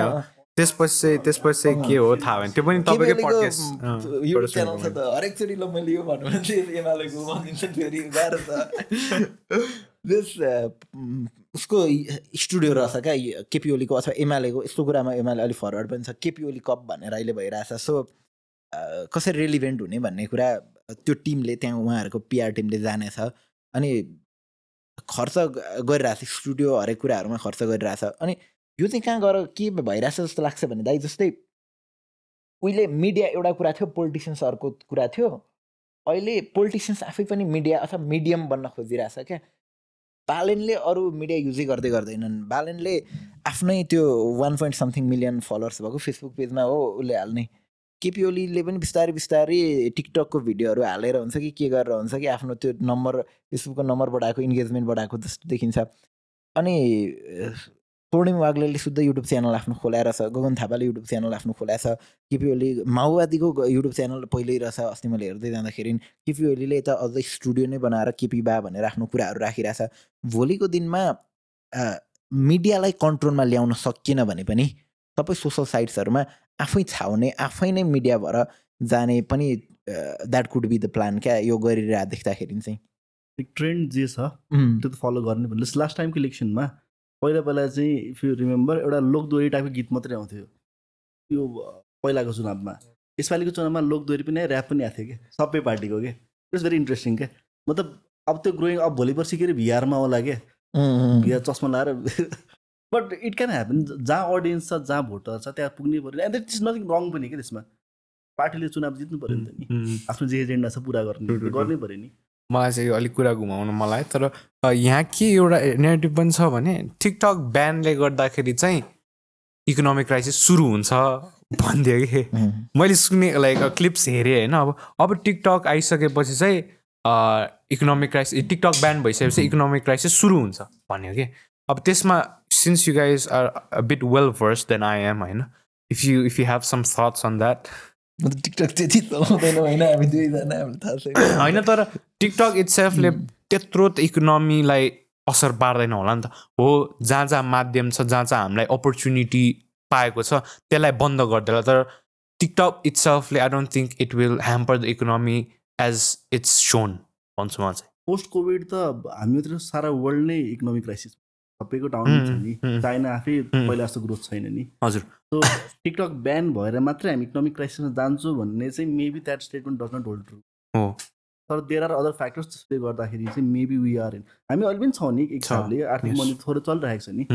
त्यसमा त अब टिकटक ब्यान एउटा सर्टन इभेन्टले मात्रै त्यति साह्रो असर पार्दैन कि? किन टिकटक ब्यान हुने बित्तिकै मेबी डे टु डे लाइफमा चाहिँ माइक्रो लेभलमा पार्यो होला होइन? तर म्याक्रो लेभलमा चाहिँ त्यतिले नै गर्दा बिकज त्यसले कति पार्टलाई छोको छ भन्ने कुरा हुन्छ नि त। हामी जस्तै सबै सहरमा त छैन नि त। सबै फोन चलाउने अडियन्स त्यो डिफ्रेन्ट पार्ट नि इकोनोमीको त्यसलाई त फरक पारेको छैन नि त। कसै हुँ, कसैले फरक पारेको छ अफकोर्स तर त्यतिले नै क्राइसिस भइदिन्छ भन्ने चाहिँ त्यसको पछाडि स्टेटमेन्ट चाहिँ केही पनि भ्यालिड ब्याकिङ चाहिँ छ। तर हुँ। बी चाहिँ रहेछ यो टिकटक मलाई त जहीँ ब्यान भयो अथवा जहीँ नभनौँ एक दुई ठाउँमा ब्यान भइरहेछ। टिकटकलाई यसले के नै फरक पार्ला र नेपाल जस्तो थोरै सानो देशमा पपुलेसन पनि तिन करोड आसपास अथवा त्यति मात्रै भइरहेको देशमा ब्यान हुँदा के हुन्छ र भन्ने लागेको थियो। मतलब टिकटकलाई आज टिकटकको पर्सपेक्टिभबाट हेर्दाखेरि के हुन्छ र भन्ने लागेको थियो। जस्तै मेरो भ्युज क्याम्बोडिया अथवा स्पेनबाट टु थ्री के अरे zero point two zero point three percentage views आइराख्ला। भोलिको दिनमा त्यहाँनिर चाहिँ मेरो च्यानल अथवा त्यो के त्यो मेरो जुन प्लेटफर्ममा हेरिरहेको छ त्यो ब्लक गरिदियो भने त मेरो त त्यो भ्युज त त्यहाँबाट आउँदैन नि त म त्यही पर्सपेक्टिभबाट सोचिरहेको थिएँ टिकटकको केसमा पनि त्यो नेपालबाट कति नै उनीहरूको ट्राफिक जेनेरेट भइरह होला किन टाउको दुखाइरह होला र यस्तो हुँदाखेरि भन्ने मलाई लागेको थियो तर दुई दिनभित्रमा लेटर आयो है एउटा एउटा लेटर आयो अनि देयर आर र्युमर्स कि अहिले टिकटकै मान्छेहरू आएर यहाँनिर गभर्मेन्टसँग लभिङ गरिरहेछ के गरिरहेछ खोल्नको लागि प्लानिङ भइरहेछ. भनेर। सो कुनै न कुनै वेमा असर चाहिँ गरे नै होला। अझ टिकटकबाट त्यो दाइ सेभेन्टी र थर्टी पर्सेन्ट हुँदो रहेछ डिस्ट्रिब्युसन थर्टी पर्सेन्ट मात्रै अडियो क्रिएटरले पाउने सेभेन्टी पर्सेन्ट टिकटकले पाउने। सो उम्,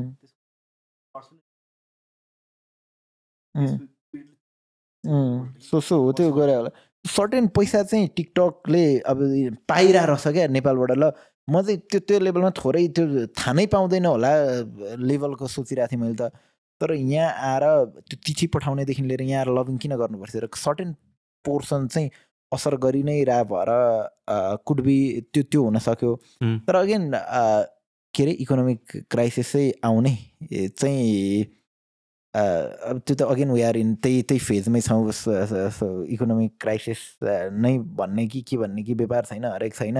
यसले नै त्यत्रो खत्रै चाहिँ त्यो- अलिक ओभर स्टेटमेन्ट उ भयो होला।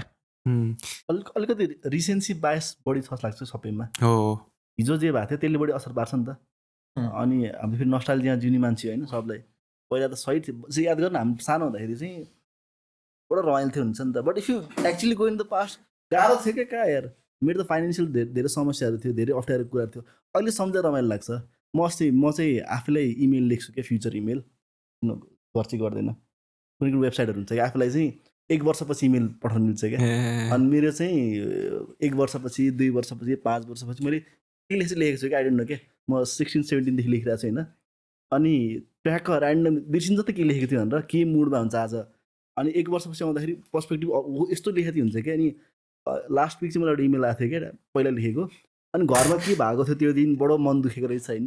अनि एकदम रु रु भएर चाहिँ इमोसनल भएर लेखेको रहेछु क्या। यस्तो दुःख भएको रहेछ यस्तो भएको रहेछ अनि किन किन मन दुखेको त्यो पनि थाहै छैन के के भएको रहेछ? यस्तो खतरा इमो एज इफ कि आजदेखि संसारै सक्यो अबदेखि त भोलिको डे नै देखिदिने तरिकाले लेखेर रहेछ मैले त्यो इमेल क्या आफूले याद छैन नि त। त्यस्तै आर्थिक मन्दी छ के अरे सबै थोक बन्द छ भन्दाखेरि त्यो डेटा त आएन नि त। डेटा हेरेर भने होइन नि त मेरो घरको पसल बन्द भयो भन्नेमा सबै बन्द भयो भने त भन्नु मिल्दैन नि त। भा मेरोमा पो आर्थिक मन्दी भन्न खोजे हो कि। त्यो पनि डेटामा ल्याउनु पऱ्यो नि त। केही हदसम्म होला तर उम्. छ नि मान्छे त चल्दा चल्दै बिजनेस छोडेर गएको नि मान्छेहरू छ बाहिर जानु त। मजाले इन्कम हुने पनि गइरहेछ नि त। सेम अमाउन्ट अफ मनी यहाँ डबल कमाउन पनि बाहिर गइरहेको छ नि त। अपर्च्युनिटी नभएर नगएको त होइन त। गइरहेको छ त। त्यसलाई मन्दी भन्ने नभन्ने त? तर उसले फेरि बिहान बाह्र त्यही भएर चाहिँ फेरि। नेपालमा व्यापार भयो भने पार्छ कि? डेढ लाख दुई लाख कमाएर नेपालमा इन्कम छैन हुन्छ। त्यो त कति कमाउँछ नेपाल? दाइ अलिकति चाहिँ अब हामीले ट्रेडिसनल मिडियाको पनि कुरा निकालेको छ तपाईँले होइन। भिडियो त्यसमा पनि अलिक कुरा गरौँ। मलाई पनि ठ्याक्कै क्लिक भयो कि कस तपाईँले जुन चाहिँ जोड्यो नि? अनि कान्तिपुरमा जसरी टिकटक अरू ठाउँमा पनि ब्यान्ड भएको छ जसरी पोर्ट्रे गर्यो नि? ट्रेडिसनल मिडियाहरूको चाहिँ अब के के छ जस्तो लाग्छ तपाईँलाई अहिले? What do what what they are do अनि त्यसपछि त्यही how are they trying do there जुन चाहिँ डे टु डे स्टफ आ, यसरी हेर न। दुर्गा प्रसाईको बल्खुमा आन्दोलन हुँदै गर्दा कतिवटा पुरानो मिडिया हामीले पहिला ल पाँच वर्ष दस वर्ष अगाडि हेरिरहेको टेलिभिजनले अथवा उनीहरूको टेलिभिजनमा छोडिदिउँ सोसल साइट्समा कतिजनाले हाल्यो? मैले त I did not see any one तर भोलिपल्ट जब तिन कुनेमा चाहिँ मान्छे नै थिएन त्यो क्लिपहरू हालेर आजको अवस्था समथिङ भनेर हालेको छ एउटा मिडियाले धेरैवटा मिडियाले। एउटा मिडिया भएन तिमीले अघि नाम ल्यायो सो हो त्यस्तो छ क्या। अनि न्यारेटिभ सेट गर्ने हो मेन स्ट्रिमहरूले चाहिँ के गरेर हुन्छ आफूलाई फाइदा हुनेवाला न्यारेटिभ चाहिँ सेट गर्न खोजिरहेको हुन्छ। अगेन मलाई कस्तो लाग्थ्यो भने पार्टी पार्टीको मिडिया हुन्छ यताउता भन्ने लाग्थ्यो। तर मिडिया पार्टी पार्टीको भन्दा पनि मिडिया चाहिँ जुनै पार्टीले पनि त्यसलाई युज गर्ने त्यसलाई आफ्नो फाइदाको लागि अथवा मिडियाले आफूलाई फाइदा हुने पोइन्ट देख्यो भने ऊ जुनै पार्टीको पनि भइदिएर आउँदो रहेछ अब अहिले अब मेबी गभर्मेन्टकै भयो होला धेरै त गभर्मेन्ट नै अथवा अहिले फेरि लोकतन्त्र बचाउनको लागि गरिरह पनि भन्न सक्ला। तर न्यारेटिभ सेट गर्ने हो मेन स्ट्रिमले भने चाहिँ मासमा आफ्नो इन्फ्लुएन्स हुन्छ भन्ने हो के भन्ने हो? अनि आफूलाई फाइदा हुने खाले आफूलाई ऊ हुने खाले वेमै त गर्ने हो उनीहरूले गर्दाखेरि। अनि त्यही नै हो क्या। जस्तै त्यही त्यही आन्दोलनै पनि अघिल्लो दिन लाखौँ लाख मान्छे गएको कभरै गरेको छैन क्या खतरा मानेको मिडियाहरूले। तर भोलिपल्ट तिन कुण्डेमा चाहिँ सुनसान भएको दुई चारजना पु पुलिस मात्रै उभिरहेको त्यो त्यो कभर गराएछ। त्यहीँबाट कुरा त क्लियर भइहाल्छ। अनि त्यहाँ त्यहाँ चाहिँ आर्टिकलमै पनि अथवा मैले भिडियोमै भने जस्तो नम्बर्स चाहिँ म्यानुपुलेट म्यानुपुलेट भन्दा पनि नम्बर्स कसो के गर्न खोजेको छ भन्दाखेरि अधिकांश चाहिँ टिकटकको बाट दर्ता भएको छ भनेको छ तर डेटा हेर्ने हो भने त अडतिस सय आसपास thirty hundred thirty eight hundred अथवा फोर थाउजन्डको आसपास फेसबुक र मेसेन्जरबाट भएको छ अनि टिकटकबाट फाइभ हन्ड्रेड थर्टी टू अथवा फाइभ हन्ड्रेड ट्वेन्टी एट कतिवटामा चाहिँ टिकटकबाट भएको छ सो गाह्रो केले पारिरहेको थियो मेन स्ट्रिमलाई भन्दाखेरि सोसियल मिडिया सोसियल मिडियामा पनि सबैभन्दा बढी टिकटकले टिकटकमा उनीहरूको इन्फ्लुएन्स कम भइरहेको थियो अथवा यस्तो सोसियल मिडियाको कारणले गर्दाखेरि उनीहरूको इन्फ्लुएन्स कम भइरहेको थियो। र आफ्नो इन्फ्लुएन्स बचाउन त्यो प्लेटफर्ममा जाने अथवा त्यही प्लेटफर्मको लागि कन्टेन्ट बनाउने भन्दा पनि लबिङ गरेर हटाउनेतिर गा जस्तो देखिन्छ।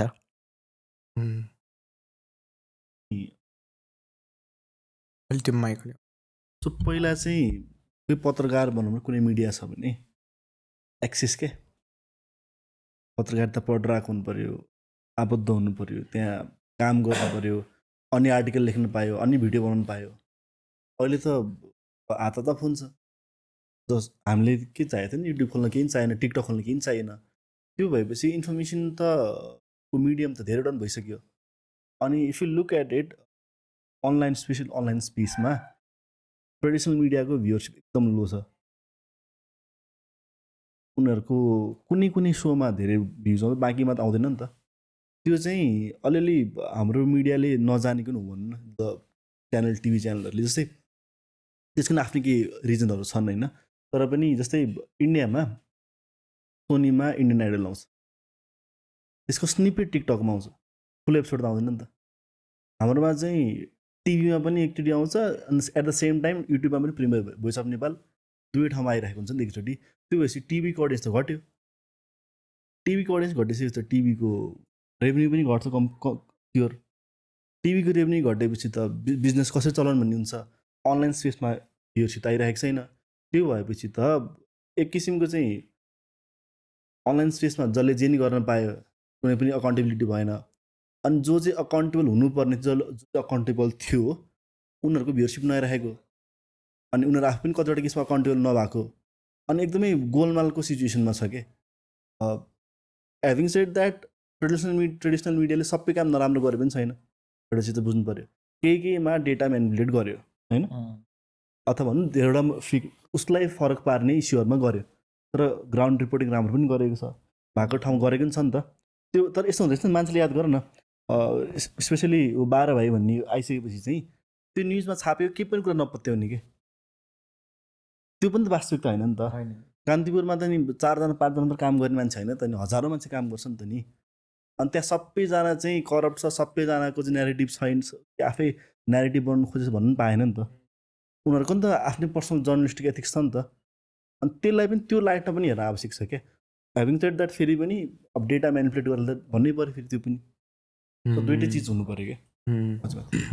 अनि यो जुन चाहिँ इन्डिपेन्डेन्ट पार्टिजहरूको रिसेन्ट ट्रेन्ड आइरहेछ होइन जस्तै बालिन भयो अनि त्यसपछि इत्यादि होइन उहाँहरूको चाहिँ आई थिङ्क इट्स मलाई जहाँसम्म लाग्छ पिपल दुइटा साइड छ। यहाँ चाहिँ फर्स्ट फर्स्टमा के भयो भन्दाखेरि चाहिँ बालिनले नै सबै गर्छ। भन्छ नि Balen will be the new revolutions होइन? अब अहिले चाहिँ त्यस्तो देखेन होइन? बालेनको काम त्यस्तो देखेन। त्यसपछि चाहिँ मान्छेहरूले अब उसले पनि सक्दैन होइन? मेबी पहिला पहिला जो थियो होइन? तिनीहरू नै ल्याएर गर्दा हुन्थ्यो जस्तो लाग्छ कि। So what do you think people should be focusing on here यता चाहिँ यो यो सिचुएसनमा चाहिँ। बालेन होस् अथवा सांसदहरू जो होस् अडियन्सलाई अथवा अथवा मान्छेलाई उनीहरूको कार्यक्षेत्र के हुन्छ भन्ने एउटा कुरा चाहिँ थाहा हुनु पऱ्यो मेयर भइसके पछाडि बालनले के के गर्न मिल्छ? सांसद भइसके पछाडि सांसदहरूले के के गर्न मिल्छ? के के गर्न सक्छन्? उनीहरूको क्षेत्रमा कार्यक्षेत्रमा के के काम पर्छ? अथवा मन्त्री भइसकेपछि के के गर्न मिल्छ? त्यो एउटा कुरा हुनु पऱ्यो अनि अर्को भने चाहिँ एउटा व्यक्तिले मात्रै उसले मात्रै हुने त होइन तर गरिरहेको देखिन्छ मजाले गरिरहेको देखिन्छ अनि हामीले त्यो त्यो त्यो रिपोर्ट कार्ड बनाउँदा पनि अडियन्सहरूको रेस्पोन्सेसहरू हेऱ्यौँ त्यो सबै कुराहरू हेऱ्यौँ। अझ त्यो नट जस्ट ब्यालेन गोपाल हमालको ती तीको मान्छेहरूले पठाएको त्यो फिडब्याकहरू हेऱ्यौँ। त्यस पछाडि के अरे पोखराको कुरा अथवा अरूतिर हेर्दाखेरि धरान के अरे अर्को साम्बाङ भएको ठाउँमा देख्दाखेरि उनीहरूले गरिरहेको चाहिँ फरक अलिअलि गर्न खोजिरहेछ। अनि तर एकैचोटि हुने होइन नि त समय दिनु पऱ्यो एक वर्ष डेढ वर्ष त हुँदैछ। सो एकैचोटि ल सबै थोक हुने होइन। अकाउन्टेबल चाहिँ भइदिनु पऱ्यो। सकिन्छ भने मिडियामा मिडियामा आएर कुरा राखिदिनु पऱ्यो। कुराहरू उठेको कुराहरू चाहिँ एड्रेस गरिदिनु पऱ्यो। त्यसमा ल्याकिङ देखिन्छ मेजर ब्यालेन्सको तर कोसिस गरिरहेछ एक्लै मान्छे दुनियाँ आफ्नो अपोजिसनमा हुँदाखेरि पनि भिडिरहेछ फाइन ठिकै छ जस्तो देखिन्छ गरिरहेको जस्तो देखिन्छ। तर मान्छेले बुझ्दाखेरि चाहिँ सांसदले अझ हाम्रो गाउँ गाउँतिर भित्रभित्र त के छ भने फलानु सांस फलानु सांसद बन्यो तै पनि केही विकासै गरेन केही पनि ल्याइदिएन बाटो नै बनाएन भन्ने छ। सांसदले विकास गर्ने होइन सांसदले नीति बनाउने त्यो बाटो बनाउनको लागि बनाउने खालि नीति बनाउने हो। सो यस्तो कुरा चाहिँ मान्छेले बुझ्न आवश्यक छ। र किन बुझिरहेको छैन भने त्यो उनीहरूले चुनाव लड्दाखेरिदेखि नै ल सांसदमा लड्न आँटेको छ भने पनि उनीहरूको एजेन्डा म पुल बनाउँछु। म चाहिँ बाटो बनाउँछु खाले एजेन्डा हुन्छ क्या। त्यस्तो गर्छु त्यही भएर मलाई जिताउनुहोस् भनेर भन्छ क्या। त्यो त उसको काम होइन नि त। हो त्यो कुरा चाहिँ न नेताहरूले नै बुझाउन सकिरहेछ न जनताले नै बुझाउन सकिरहेछ। त्यो स्थानीय तहको चुनाव लामो समयसम्म भएन नि त। स्थानीय तह त खाली नै थियो। त्यो त्यो भएपछि चाहिँ विकास कसले गर्छ भन्दाखेरि गर्छ। भन्ने थियो त्यो कल्चर नै बसिसक्यो क्या।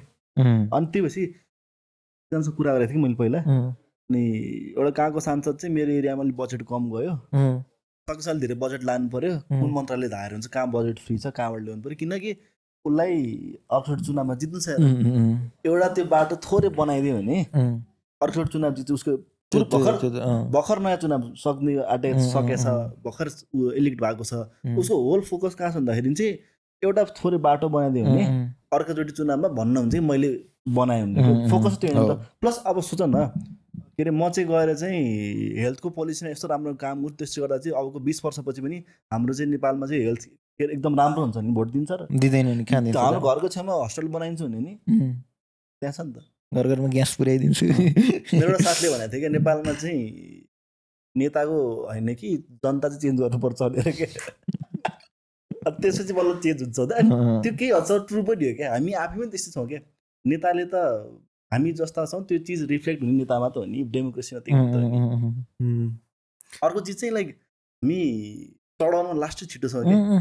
पहिला चाहिँ भगवान् सिधै के मान्छे होइन के थोरै मन परेपछि त्यो मान्छे भगवान् हो कि सिधै बालन चित्त बुझेपछि बालन भगवान् हो रवि लान्छन् चित्त बुझेपछि सिधै हो भगवान् क्या अँ. अब दुई तिन दिन चित्त बुझेन भने त्यो फेरि अब दुष्ट छँदै छैन। एक्सट्रिम दुइटैको एक्सट्रिम एक्सट्रिम भयो. क्या अनि जुन चाहिँ अब तपाईँले भने जस्तै जे जे गरेछ त्यो पनि ट्रान्सपेरेन्ट हुनु पऱ्यो होइन?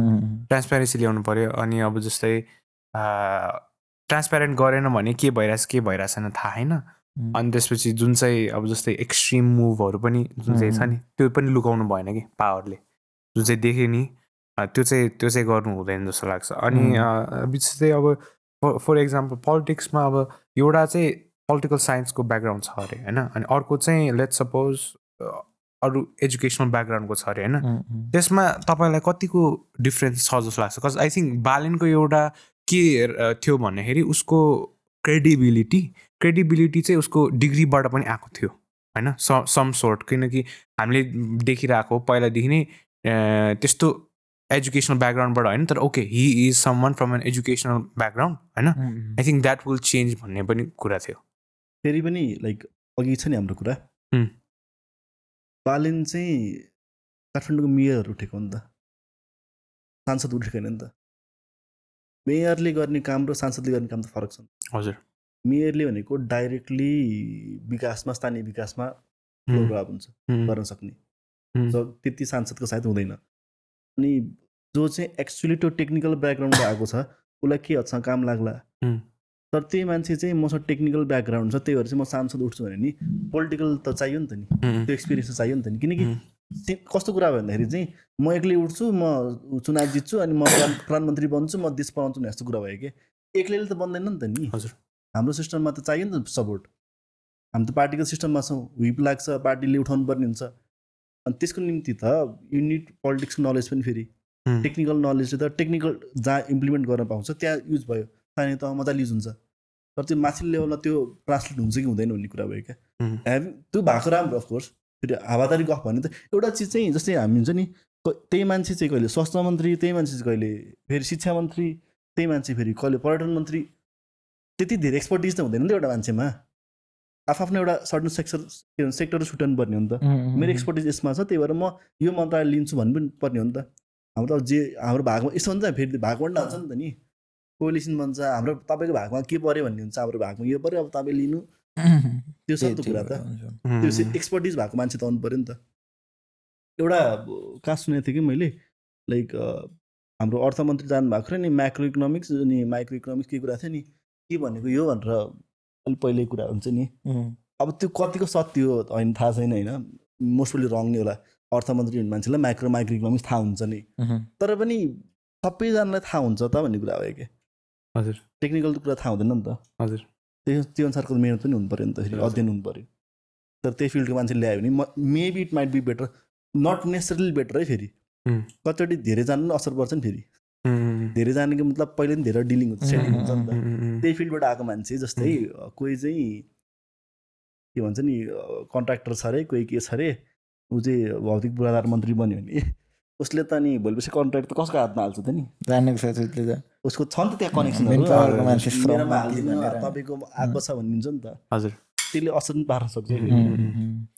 सो लास्टली चाहिँ मलाई कहाँ जानु मन थियो भने जुन चाहिँ तपाईँहरूको भिडियोजहरू जुन चाहिँ छ नि त्यसले चाहिँ कस्तो अलिकति नेगेटिभ ल्याउन सक्छ भने नेपालमा नराम्रो कुरा मात्रै छ होइन? यो एउटा एक एक एक एउटा क्राउडको लागि चाहिँ।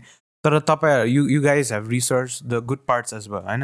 So what do guys have a message for the youths who are living the country and जुन चाहिँ बेस लेभलमा सर्फेसमा मात्रै देखिरहेको छ विकृति होइन? जुन चाहिँ नराम्रो कुरा मात्रै देखिरहेको छ त्यस्तो मान्छेहरूलाई चाहिँ what do you want a message for them lastly यस्तो रहेछ क्या? आइम ट्वेन्टी थ्री अनि मैले के रियलाइज गरिरहेको छु भने सुरुमा आफू नै हो। सुरुमा तिमीले बेस्ट एजुकेसन कहाँ पाउँछ? तिम्रो फाइनेन्स फाइनेन्सियली तिम्रो बवाल कहाँ हुन्छ? गोदेयर तर त्यो भन्दै गर्दाखेरि एउटा ट्रम अस्ति पनि मैले युज गरिरहेको थिएँ। विदेश जाने कि देश छोड्ने भनेर। मेरो साथीहरू कति साथीहरू ल जुनै देश भए पनि हुन्छ मलाई जति सक्दो छिटो जानु पऱ्यो भन्नेमा छ मलाई होइन म म फलानु चिजमा डिग्री गर्नुपर्ने छ मास्टर्स गर्नुपर्ने छ मैले त्यो यहाँ राम्रो पढाइ हुँदैन। त्यो देशमा चाहिँ राम्रो हुन्छ म त्यहाँ पाएँ भने मात्रै जान्छु होइन भने यहीँ गर्छु भनेर म बसिरहेको छु एट द एन्ड के हो भने आफूलाई कुन ठाउँमा जाँदा फाइदा हुन्छ अथवा आफूलाई कुन ठाउँमा जाँदाखेरि आफूलाई बेस्ट एजुकेसन पाइन्छ अथवा बेस्ट फाइनेन्सियली बेस्ट होला अथवा हरेक कुराहरू बेस्ट होला त्यो चाहिँ हेर्नै पर्छ। तर अब लहरै लहरको भरमा चाहिँ नजम जाँदाखेरि पनि गइहाल्यो भने let's make the best out of it अनि सकेसम्म फर्केर देशमै केही त गर्नै पऱ्यो यत्रो देशले पढायो हुर्कायो गरायो देशमै फर्केर आउन आउने वातावरण पनि एट द यतापट्टिबाट देशले त बनाइदिनु पऱ्यो सो द्याट अनि त फर्केर आउने हो मान्छे। अनि अब जाँदैमा फरक परेन। तर त्यही हो क्या ट्रम्प भने चाहिँ छोडिरहेछ कि विदेश गइरहेछ कि देश छोडिरहेछ भन्ने हो क्या। सो विदेश जाउँ। देश चाहिँ नछाडौँ। फर्किने बाटो क्रिएट गरौँ। तर अगेन इट्स कस्तो भन्दा मेरो साथीसँगैको साथीले चाहिँ हावर्डमा गएर ल खतरा पढ्यो भने त म यहाँको त्यो लफुडै लफुडा हुने पेपर पेज गनेर चाहिँ मार्क्स दिने युनिभर्सिटीमा पढेको त मजा भएन नि त। त्यो भएको कारण त्यस्तो कुराहरूले ड्राइभ गरेर हुन्छ तर जहाँ गए जहाँ गए पनि देशलाई माया गरौँ। त्यही त आफ्नो। आफू भन्यो त्यसलाई माया गरौँ। हामी त अहिले डिजिटल मतलब डिजिटल नोम्याड भन्ने कन्सेप्ट आएको छैन. युरोपको मान्छे साउथ अफ्रिका सिफ्ट भइरहेछ साउथ अफ्रिका मान्छे युए सिफ्ट भइरहेछ हामी हाम्रो त देशबाट मान्छे छोडेर गएको होइन नि त। हजुर। सारा संसारदेखि चाहिँ बेटर अपर्च्युनिटी गइरहेको छ। हजुर। अनि भोलि हामी डेभलप हुने नै हो भने पनि लेट्स लेट्स चाहिँ कि हामी खतरा धनी देश भए पनि हामीभन्दा बेटर त काहीँ न काहीँ छ त। हजुर। त्यो त कहिले रोकिनेवाला छैन कि। प्लस यसो हेरौँ न लाइक खाडी जानको निम्ति चाहिँ जसले कामै गर्न जान आँटेको छ त्यहाँ तिन लाख रुपियाँ माग्छ दुई लाख रुपियाँ माग्छ त्यो कहाँबाट ल्याउने होला कसैले पत्याएन त्यो के अरे म्यान पावरले खाइदिन्छ कि त्यो पैसा कहाँबाट ल्याउने भनेर त्यो टाउको दुखाएको विषय छ तर फेरि युरोप जानलाई क्यानाडा जानलाई घरबाट पन्ध्र लाख बिस लाख चाहिँ हालिदिइरहेको छ फेरि त्यही त्यही पैसा चाहिँ ल म बिजनेस खोल्छु भने कतिजनाले दिन्छ होला कि. दिँदैन नि त। त्यो त फेरि यहाँको वातावरण पनि बन्न. हामी आफै पनि त घरबाट नै याद गरौँ न यङलाई मात्रै होइन क्या बुढापाकालाई सोधौँ न। मेरो छोरा चाहिँ यहीँ टियुमा चाहिँ ब्याचलर पढ्दैछ भन्नु र मेरो छोरा चाहिँ उहाँ युएसमा चाहिँ कुन चाहिँ सरकारी क्याम्पसमा चाहिँ थर्ड क्लास क्याम्पसमा पढ्दैछ भने पनि। उसको स्ट्याटस त युएस गयो युएस पनि परेन क्या विदेश गयो सक्यो कहाँ गइरहेछ के गरिरहेछ युनिभर्सिटी सब्जेक्ट त त्यो परको कुरा। कुनै जमाना ल गाउँको मान्छे काठमाडौँ गइरहेको छ भनिसकेपछि सक्यो नेक्स्ट क्वेसनै आउँदै आउँदैन थियो। अहिले चाहिँ अब मान्छेले जान्ने भयो नि त बुझ्ने भयो नि त अनि त्यसपछि अर्को क्वेसन के पढिरहेछ त? पढिरहेछ भनिसके पछाडि त्यसपछि त्यो क्वेसन आउने। अब अहिले अब मान मा- बाहिर छ मेरो छोरा अथवा युएस छ भनिसके पछाडि के गरिरहेछ? अथवा के काम गर्छ? के पढ्छ? त्यतातिर जाँदैन ल सक्यो। त्यो त्यो खाले छ क्या। त्यसपछि अब सँगै प्लस टू पढेको होइन एउटा। साथी गयो विदेश। हजुर। त्यसको पुरा इज्जत छ क्या। उसको इज्जत छैन। उसको लागिहाल्छ मन जान्छु मन इज्जत कमाउँछु मन केही गर्छ लागिहाल्छ नि। सो त्यो समस्या त्यो होइन क्या. समस्या के भन्दाखेरि चाहिँ कतिवटा अपर्च्युनिटी यहाँ छैन नि त. मान्छे जान्छ नि बेटर अपर्च्युनिटी म काठमाडौँमा जन्मेको होइन। बेटर अपर्च्युनिटी निम्ति पढाइको निम्ति म काठमाडौँ आएँ। म कोही यहाँबाट बाहिर जान्छन्। कुरा के भन्दाखेरि उसलाई त्यो लुपमा कसरी राखिराख्ने कि? उसलाई उसको रेमिटेन्स हुन्छ उसको पैसा हुन्छ कि? उसको फ्यामिली छ नि त. फिर्तै नआउने वातावरण चाहिँ बनाउनु भएन कि. फिर्ता आउने बाटो बाटो कसरी गर्ने.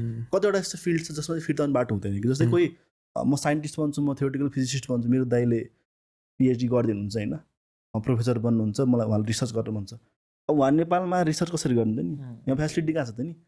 उहाँ त बाध्यताले बस्नै पर्ने हुन्छ उहाँको पनि प्लान चाहिँ कुनै दिन चाहिँ के रिसर्च भयो नि यहीँबाट सुरु गरौँला। छ नि त भिजन। त्यो सबैको निम्ति बाध्यता हुँदैन नि त। अनि त्यही भएर चाहिँ अब मेरो साथी नि गयो त्यो नि गयो। अब लाग्छ नि त सँगै चिया खाने साथी कोही पनि छैन एक्लै भएपछि त नि फोटो त। देख्छु फेरि। बेन्चमा नाचिरहेको मह्म. अनि त मलाई नि जानु मन लागिहाल्छ नि त्यो असर। पार्ने भने त्यो बिग नम्बर फलान.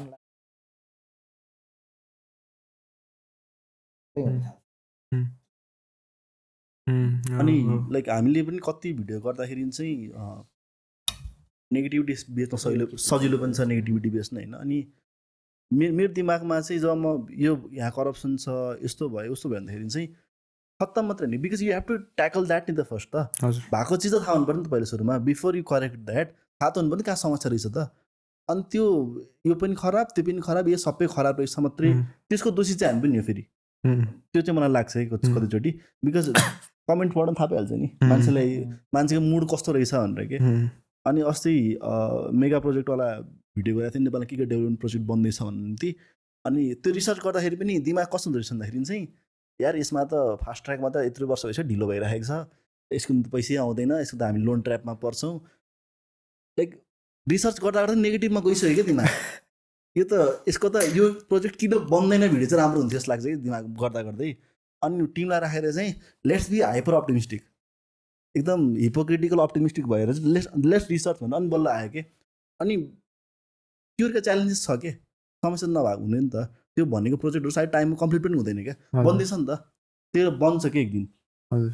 अनि अब सबैले चाहिँ होइन बन्दैन खत्तम हो भन्ने हो भने त अब किन बस्नु छोडिदिनु त्यसो भए मह्म. मह्म. त्यस कम्प्लेन पनि गर्न छोड्दै भइगयो त नि. बाहिरै जान मन छ भने जाउँ बाहिर ठिक छ। तर बाहिर बसेर चाहिँ ट्विटरमा बसेर र अनि इन्स्टाग्राममा बसेर चाहिँ देश खत्तम भयो त भन्नु पाएन नि त अँ, अर्को भने चाहिँ हामीले गर्ने भने चाहिँ क्वेसनेबल बनाउने त हो जब अघि मेन स्ट्रिमको नि कुरा आएको थियो र अहिले अहिले नेगेटिभवाला कुरामा पनि जब हामीले ट्रस्ट गरेर मिडियाहरूले चाहिँ क्वेसनेबल बनाइरहेको छैन आफ्नो स्वार्थ बाहिर गइरहेछ भने हामीले गर्ने भने चाहिँ यो यो चिज भएन भनेर क्वेसनेबल बनाउने हो। अनि त्यसमा चाहिँ क्वेसनेबल बनाउँदा अलिकति बढी नेगेटिभिटीतिर गइरहेको कि नेगेटिभिटी मात्रै स्प्रेड गरिरहेको कि जस्तो देखिरहेको हुन्छ। तर अगेन दाइले भने जस्तो त्यो खाले कन्टेन्ट पनि हामीले गरिरहेको छ हामीले पनि त्यो साइन्स एन्ड टेकमा बाहिर गएको कुराहरूदेखि लिएर हरेक कुराहरू गरेर हुन्छ। तर न्यारेट कस्तो भइदियो भने अडियन्सले पनि ल फेरि त्यो त्यही बिक्न भनौँ न त्यो ट्रम युज गर्दा फरक पर्दैन। सो त्यो सजिलो भइरहेछ हुन चाहिँ। अनि नभए होइन तर हामीले के भन्दाखेरि क्वेसनेबल बनाउने हो यहाँ बसेर अ, आफै फिल्डमा उत्रेर कि त गर्नु पऱ्यो होइन भने त क्वेसनेबल बनाउने हो गरिरह मान्छेलाई। अनि त्यसकै लागि गरिरह सो नेगेटिभिटी मात्रै स्प्रेड भए त छैन पक्कै पनि। अनि कस्तो पनि हुँदो रहेछ। मेरो एजबाट हेर्ने हो भने चाहिँ मैले त जे देख्छु त्यही त भन्ने हो नि। जे जे फिल गर्छु त्यही फिल गर्ने हो। तेइस वर्षको मान्छेलाई त त्यो चित्त बुझेन भने एक्सप्रेस गराए जस्तो पनि भयो एउटा कुरा भने चाहिँ। अनि त्यही नै हो क्या बनाउन भन्दा बिगार्न सजिलो मैले बनाउनु भन्दा तैँले बिगारिस् भन्न हजुर। लाइक अब यहाँ आएर चाहिँ बडो आदर्शवादी कुरा गरे पनि म आउँदाखेरि बाटो चार ठाउँ चार ठाउँ त ट्राफिक नियम काटेर आएको म लेन कटेरै आएको होइन र हजुर हजुर हिपोक्रेसी त हो नि अनि हाम्रो त्यही छ नि त अब मेरो अगाडिकोले चाहिँ लेन काट्दियो नि त्यसलाई रोक्ने होइन त्यसले काट्यो भने काट्ने हो अनि पछि मेरो पछाडि अर्कोले पनि काट्छ अनि म भन्छु देश सिस्टम भएन सिस्टम बन्नुपर्छ भनेर। सिस्टम त मै तोडेर आइरहेको छु नि त। अनि निम्न पुँजीवादी सोच भन्छ कि त्यसलाई चाहिँ देश बन्नुपर्छ राइट हुनुपर्छ सिधा बन्नुपर्छ तर मैले चाहिँ होइन कि अरू कसैले गरिदियोस्। नट मी बन्नु चाहिँ पर्छ तर नट मी हजुर हजुर। हामी सबै त हिपोक्रिटिकल हौँ कि। तर थोरै थोरै इनिसिएटिभ चाहिँ लिनुपर्ने हो कि। Whatever we can do के। मैले त्यो उसमा पनि रिलेट गरिदिँदाखेरि कज मेरो फोरेन बोर्ड हो होइन? इलेभेन. टुवेल्भमा पढेको अनि अहिले चाहिँ तपाईँले भने जस्तो त्यस्तै सिचुएसन आइसक्यो जहाँ प्रेसर पनि फिल हुँदो रहेछ कि। मेरो सबै साथीहरू गइसक्यो न ग्ल्यामरस सोसियल मिडियामा सबै कुरा ग्ल्यामर देखाउनु त हो नि। अनि उनीहरूको कस्तो राम्रो जिन्दगी हुन्छ नि झन् अझै नेटफ्लिक्स सोजहरू हेर्दाखेरि चाहिँ त्यो वेस्टर्न जुन चाहिँ हुन्छ नि एउटा आइडियोलोजी हुन्छ नि उनीहरूको नै सबै हुने भन्ने छ। अनि त्यसले गर्दाखेरि चाहिँ अलिक एक्लोपन हुने रहेछ होइन. जसले गर्दाखेरि चाहिँ अब अब झुट बोल्नु पऱ्यो भने हुन्छ नि। गर्नु जे गर्नु पऱ्यो पनि बाहिर चाहिँ जाऊँ होइन? जे जस्तो के गर्ने के गर्ने कस्तो थाहा होइन? बाहिर चाहिँ जाऊँ भन्ने नेगेटिभ चाहिँ छ होइन? अब त्यसमा अझै I have lot to learn but thank you so much for होइन कमिङ हियर होइन? बिकज आई थिङ्क यो podcast was very informative for me होइन? अनि जुन जुन मान्छेहरूले सुनिरहेको छ I hope they have this view of asking questions हुन्छ नि? एन्ड देन हुन्छ नि अरू अरू पर्सपेक्टिभबाट पनि हेरोस् एउटै कुरो। and not just baseline you know um, before we stop we have a sponsor right now thank you thank you the AD store is an upcoming Nepali clothing brand with a passionate team striving to present simple, artistic designs with comfy fits. Their collections include anything from daily wear to formals. Find them on Instagram at the AD store to order yours. So yo yo, do you want to? They're going to Leo. So tapa hey, okay, level.